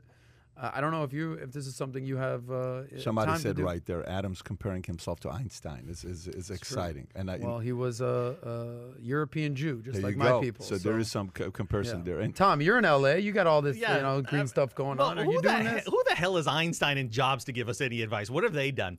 Uh, you know what? For geniuses like that, I mean, I, Einstein could take a three-hour nap and invent a new flying frisbee, I, something. You know, these guys A are flying so. frisbee. Wow, that's intense. Um, I, they, this doesn't work for me. I, I don't need downtime. I don't like downtime. I'm a, I run from downtime. For me, it just doesn't work. I like chaos. And I, I, I even at night, I like chaos. I What do you I- mean? What do you mean I that? can't sleep for more than three or four hours at a time. I got to get up, walk around, do something, look at some stories, do some things. But Maybe that's why you need some Maybe you know, I do. downtime. Maybe I do. I think it just depends for each uh, individual. But I think a lot of people might take this advice and just go with the doing nothing part, right, and forget Mm-hmm. about the but thinking. So I, it's it's interesting. I can definitely see some therapeutic advantages for some people, and it's probably a really good thing. I just don't think I could, you know, take it too. Have you ever done hour- anything like this, Pat? Oh, I, I like. uh, Listen, actually, for me, I think uh, I call it alone time, not non-time. I like to sit there, grab a paper and pen, and think. And I'll play a song. It's it's by this guy that plays a piano. I obviously can't play it, or else the video would be uh, uh, uh, private. I play video. I play uh, uh, uh, uh, the song piano, and I listen to it, and I think, and I write, and I look at data, and I look at articles, and I'll just sit there thinking, what if we did this, and what if we did that, and what if we did that. I'm fully for it on doing that, and obviously prayer. God knows how effective it is to pray and to meditate. You know, yoga is a very good thing. I used to do yoga regularly, religiously and uh, Bikram yoga. It was phenomenal for me. So I can totally see a uh, correlation between this and that. And at the same time, I relate to Tom as well. If you go on a vacation with me, I'm a three day guy. I can't go. Some of these guys go for two weeks, three weeks. I'm terrible for two or three weeks. You're go with vacation. uh, you go with me for three days, you'll have the time of your life. The moment we get into seven days, you're Yeah. gonna say, Pat, can we just go back to work and do something? But for three days, you'll have a lot of fun with me. Why? I- what is it in your DNA that you can't check out for more to, than three days? I have days? to build. I am a, I'm a creator. I'm a builder. I got to build Mm-hmm. things. I got to go make progress towards something. So if we're there past three days, Yeah. now we have to compete who swims the fastest. Now we have to go out there and see if we can swim across to the island across to us. Can we make it in the next hour? And let's try this. And let's. Sure. Well, the- plus, plus you'd yeah. be antsy and you'd be not as much fun to be around because your mind would be elsewhere. My mind would be elsewhere. That's why I'm three days. 3 Mm-hmm. days, time of your life. But Fourth day. Pat, as we all know, your mind might be telling you no, but your body, Your body might be telling you yeah. You know that song? R. Kelly. There you go, oh, Got Tom. it. He got it. Shocking. So Very- mind, mind, body, Very, spirit. Check it out, very Tom. impressive. How did that work for R. Kelly, by the way? my way? mind's Work telling me no, philosophy. but my I'm gonna body, piss on yeah. you. I'm gonna piss on you. Yeah. What was I don't that? What, what, what was that? The like Dave little- Chappelle- the Dave Chappelle- a, the, the, the Dave Chappelle remix to well, R. You have Kelly? to say that because it's important for you to say that without you just Yeah, people might right take it literal. Exactly. Okay. all right. Okay. People don't know about there. All right, so let's go to uh, our buddy Fauci. Okay, let's go to our buddy Fauci. What happened this last week with him? He took full credit to uh, uh, what do you call it? He As took- Tom calls him, Fauci. Fauci, yes. Fauci. Fauci blames a new surge in U.S. COVID 19 cases. Again, Fauci uh, blames a new surge in U.S. COVID 19 cases on variants, travel during spring break, and states prematurely pulling back restrictions. Story by Business Insider. Dr. Fauci said that U.S. COVID 19 cases were rising again because of infectious uh, coronavirus variants, people traveling more, and states easing restrictions too soon. More than 62,000 new coronavirus infections were reported in the U.S. on Saturday, up from a uh, fewer than 50,000 on March 11th, and its January peak. And the numbers of new cases in the U.S. are more than 250,000. Besides variants, Fauci said that travel around spring break and states prematurely pulling back on COVID 19 restrictions were likely uh, causes. Two, more than 11 states have eased restrictions despite the CDC warning that now is not the time. On March 12th, U.S. saw more than 1.3 million travelers go through its airports, the most of any other day in the past. Tom. Fauci, you spotlight craving, camera loving, overrated, over the here, over the hill fear mongerer. That's what he is right now. Go write your book. Go make a couple million. Take a victory lap. Okay, you you did it. You saved the world last year. I will give you all that credit if you promise to leave. Okay? Because uh, he's dangerous. He is dangerous to this com- uh, to this country with his constant negativity. And there is something to be said about that. He will never ever temper it with something positive. Hey, we're doing this right. Hey, look at Texas. They uh no masks. They opened the state up on March 10th. Cases are down. Will anybody ever mention that? Google that. You won't even get news results on what's going on in Texas as far as you know the what's happened since March 10th when they opened up the state entirely. So Fauci, your run is over, bro. Okay, you're 80. This is not the position for you anymore. I'm giving you some good career advice. Everybody knows your name now. Okay, you can go home and you can just watch YouTube clips of yourself on the news because I know how much you love that. But please, for the sake of this country, let somebody who doesn't have like some skin in the game for scaring the hell out of everybody is giving our updates. Enough. Seriously, I have had it. He should not be getting in, he should not be getting involved in any sort of back and forth with Donald Trump. Do you do you realize what a mismatch that is trying to engage with Donald Trump in any sort of argument? It's not working. Look, he was probably miscast for this role. So I don't even blame him. I don't think he should be in this role to start with. He doesn't have the right type of background as a doctor. It's not his specialty. All right? So go. What do, you, what do you mean it's not his Specialty? it's not. I mean, he's an infectious. it- it- this type. I've talked to doctors about this. I've talked to high-ranking doctors that his background probably hasn't made him as suited as he should be for giving these types of forecasts for what's going on or making all these dire doomsday scenarios for us. So I, I- I, I seriously have a problem with Dr. Fauci. That's his back name. to It's Fauci. It's It's back to Fauci. To me, Tom, it's Fauci. If I play a game with you, would you be willing to play a game right now? I don't now? think so. Well, you don't even know what the game is. I, but I'm, I'm you don't even know what the freaking game is. But this way is. I'll Tom. win if I don't even play. All right, let's play a game. I'm going to give you three names, and y- you've heard of MFK? Mary F. Kill? No, that's why I'm the wrong guy to play this game Eh, with. Tom, go with us here, bro. You're not going to. They're not going to be. I'm going to give you three names, and it's. uh, You, you've heard of. Ma- Can I curse? Mary Fuck Kill. You've heard of this game? I have not, honestly. Okay, Oh, okay, Ma- now I get okay. it. I thought you were talking about an actual person No, named no, no. Mary. My bad. Okay. Mary Fuck Kill. I'm going to give you three names, and you have to pick for fun, bro. For fun. Who's fun? This is not fun go. for me. I'm going to give you Dr. Fauci, your boy Gavin Newsom, and Bernie Sanders. Now you have to marry, fuck, or kill one of them. Who you going with, Tom? Okay, that's a good question. Now, I, I'm, I'm Have gonna fun use, with I, this. I'm going to Have use it fun in with maybe this. some different terms. How about a, a high five, uh, spend a weekend together, Travel, and, yeah. and, and infect J- with the just, COVID. just to be clear, he's not going to actually have sex, uh, marry, and or kill anybody. okay, Dinner, um, drink, travel. yeah, How about that? exactly. Dinner, So- drink, travel. so it's Bernie. Kick someone out of your car, d- uh, hang out with them for the whole day, or Okay. travel with them for a for a week. Um, okay, so I would put. See, the thing you with Gav- killing? the, Who the you thing- killing? the thing with Gavin Newsom is there's no guarantee that somebody better would replace him. So I can't just say get And he rid of Gavin good-looking. Newsom. Yeah, he, he sure looks the part. There's no question about it. Okay, uh, Bernie and Fauci are pretty much on the same level for me, and then Newsom below that. How's that? So who's getting what? well, I mean, Marry, I'm- fuck, I'm- kill. Come I'm on, just you're saying already I down don't here. agree with him. I don't want to kill anybody. Hey, Um, Tom, we're playing a game. Okay. Okay, I'll who kill. would I'll kill- drink, dinner, travel? Well, not you can't. You got to kill someone. You got to Oh, kick them out of the car. Okay, then right? I, Okay, the- okay. the- let's kill the Ha- oldest go- guy. Let's kill the oldest. Who's Fauci. that? Sanders. Oh, Fauci. Yeah, I think he's two okay, years so older. Fauci's done. Yeah. He's out. You no kicked him- offense, you doctor. I mean, I yeah. don't dislike you or anything. No offense. I just, Yeah. I just Honestly, they're- they're forcing me to do okay, this. all right. So you killed, you killed Fauci. Yeah. Who are you marrying, and who are you gonna kind of have a one night stand with? But I mean, this just shows how ridiculous this game This is. is because ridiculous you put three, game. You put three Adam, people. make your point. Yeah. I just think Tom. Yeah, I just want to get. What's your this point? is about Tom. Where's the frickin' stop sign thing There's no we point. here? We're playing a game. but if You you, play the game, Fauci, you have to have at least one of those persons that Throw you it would to to want me. date. To me here, please. I'm begging you. Yeah. Just toss it. No, it's not there. It's to your. Okay, don't worry about it. You're not gonna get. Okay, throw it. There we go. Okay. Carry your point. We've been waiting.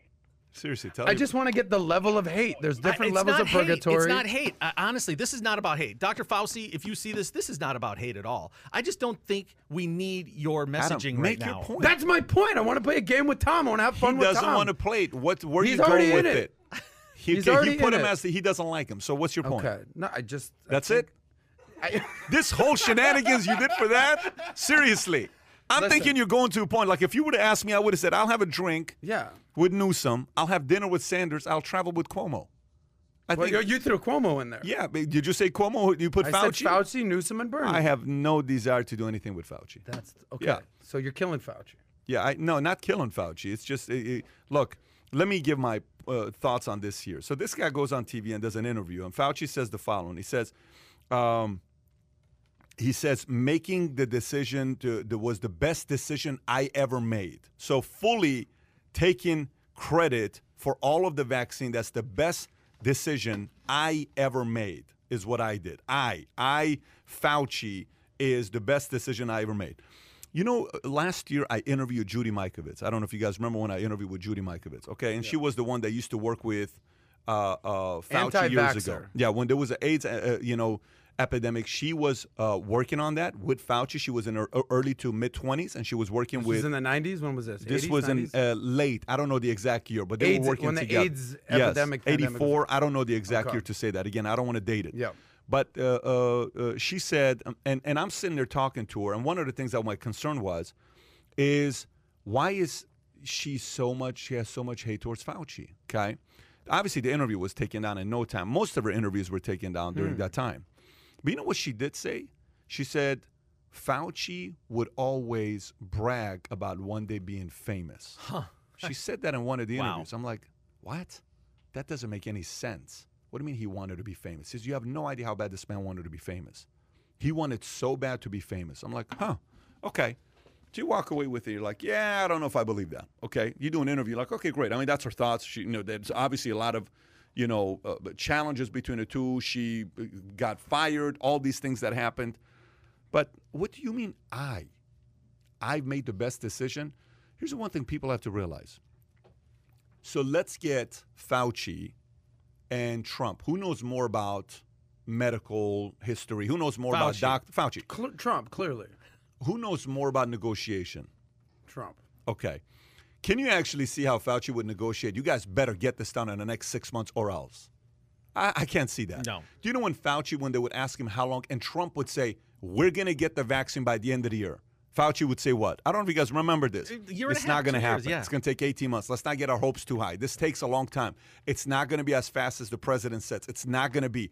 Let's say 18 months. I think it's going to be second quarter 2021. Trump would say, nope, we're going to get it done by the end of the year. All of America would lose their mind. No, you know, he's, he doesn't know what he's talking about. Trump gets elected. Next week, Trump loses the election. Next week, there's a vaccine. Because of who? Fauci's ability to negotiate? No. You got to realize, I mean, Trump drove that. And for him to say, I am glad I made this decision. Look, did you land on the moon or, you know, who, you know, said we're going to go and land, you know, before the end of the decade? Who said Kennedy. that? Kennedy said it. Who sits there? You're the administrator behind closed doors. You want to take credit for uh, Kennedy's vision? Trump said we're going to have vaccine by the end of the year. Then he pushed the people that were creating it. He steered the pot. They led the way, and now we have what we have with vaccination. We're about to get to 200 million in 100 days, whatever the timeline is. So you know, there's there's a part of that. Every once in a while, you know, Fauci will come and you'll say, "Well, this guy's pretty reasonable," but then he shows one of these situations where, like, all you have to say is. Give some credit to the guy that you were negotiating with as well. You don't have to take the credit for this thing. Trump led the way on getting it done early. It's a God complex. When you start, as a doctor, when you start throwing yourself out there like that, I mean, seriously, it- it's not healthy what he's doing to this country. Plus, he contradicts himself. You know, the numbers Masks are are going not down. gonna work. Masks are gonna work. Now, what about the Yeah. vaccine? Everybody's getting vaccinated. Shouldn't the numbers be going down? They just want to keep playing with these uh, doomsday scenarios. Awesome. Well, listen, if you enjoyed today's podcast, smash the thumbs up button and subscribe. Even though you think you're already a subscriber, it's a complete different channel. Smash the subscribe button. This Thursday, I believe we have with us Byron Udell, That's who's going to be here with us. He's a be back from a few months ago. Byron has a lot to say. A lot to say. Byron will be with us this uh, uh, Thursday. Three guys from the insurance industry. Can you imagine? Life settlement, term, perm. Okay, we're gonna sit down and see what we can do together, and uh, have a nice conversation together. Adam, All good right, stuff here good today. stuff. That MFK came was confusing, but I thought you were going to the MS13 direction. But MS13. MS MFK. Anytime I hear M, Oh, yeah. M something, I go to a complete. Well, that's because you're, you know, you're LA gangbanging It's roots. because I That's- bought a car from MS13. Was my second car was a lowrider Chevy S10 long bed gold with uh, 14 inch wheels, and the the owner of that c- truck was an MS13 leader. So, and my dad says you're gonna buy a truck from an artist. I said, "Why is this guy an artist?" He says, "He's got he's got painting all over his body." I said, "Dad, he's got tattoos, Tatted and he's up. from MS13." Dad, we kind of are buying a truck from MS13 guys. So, anyways, uh, good stuff, good conversations. Looking forward to doing it again next week. Take care, everybody. Bye bye. Bye bye. Bye bye. Bye-bye.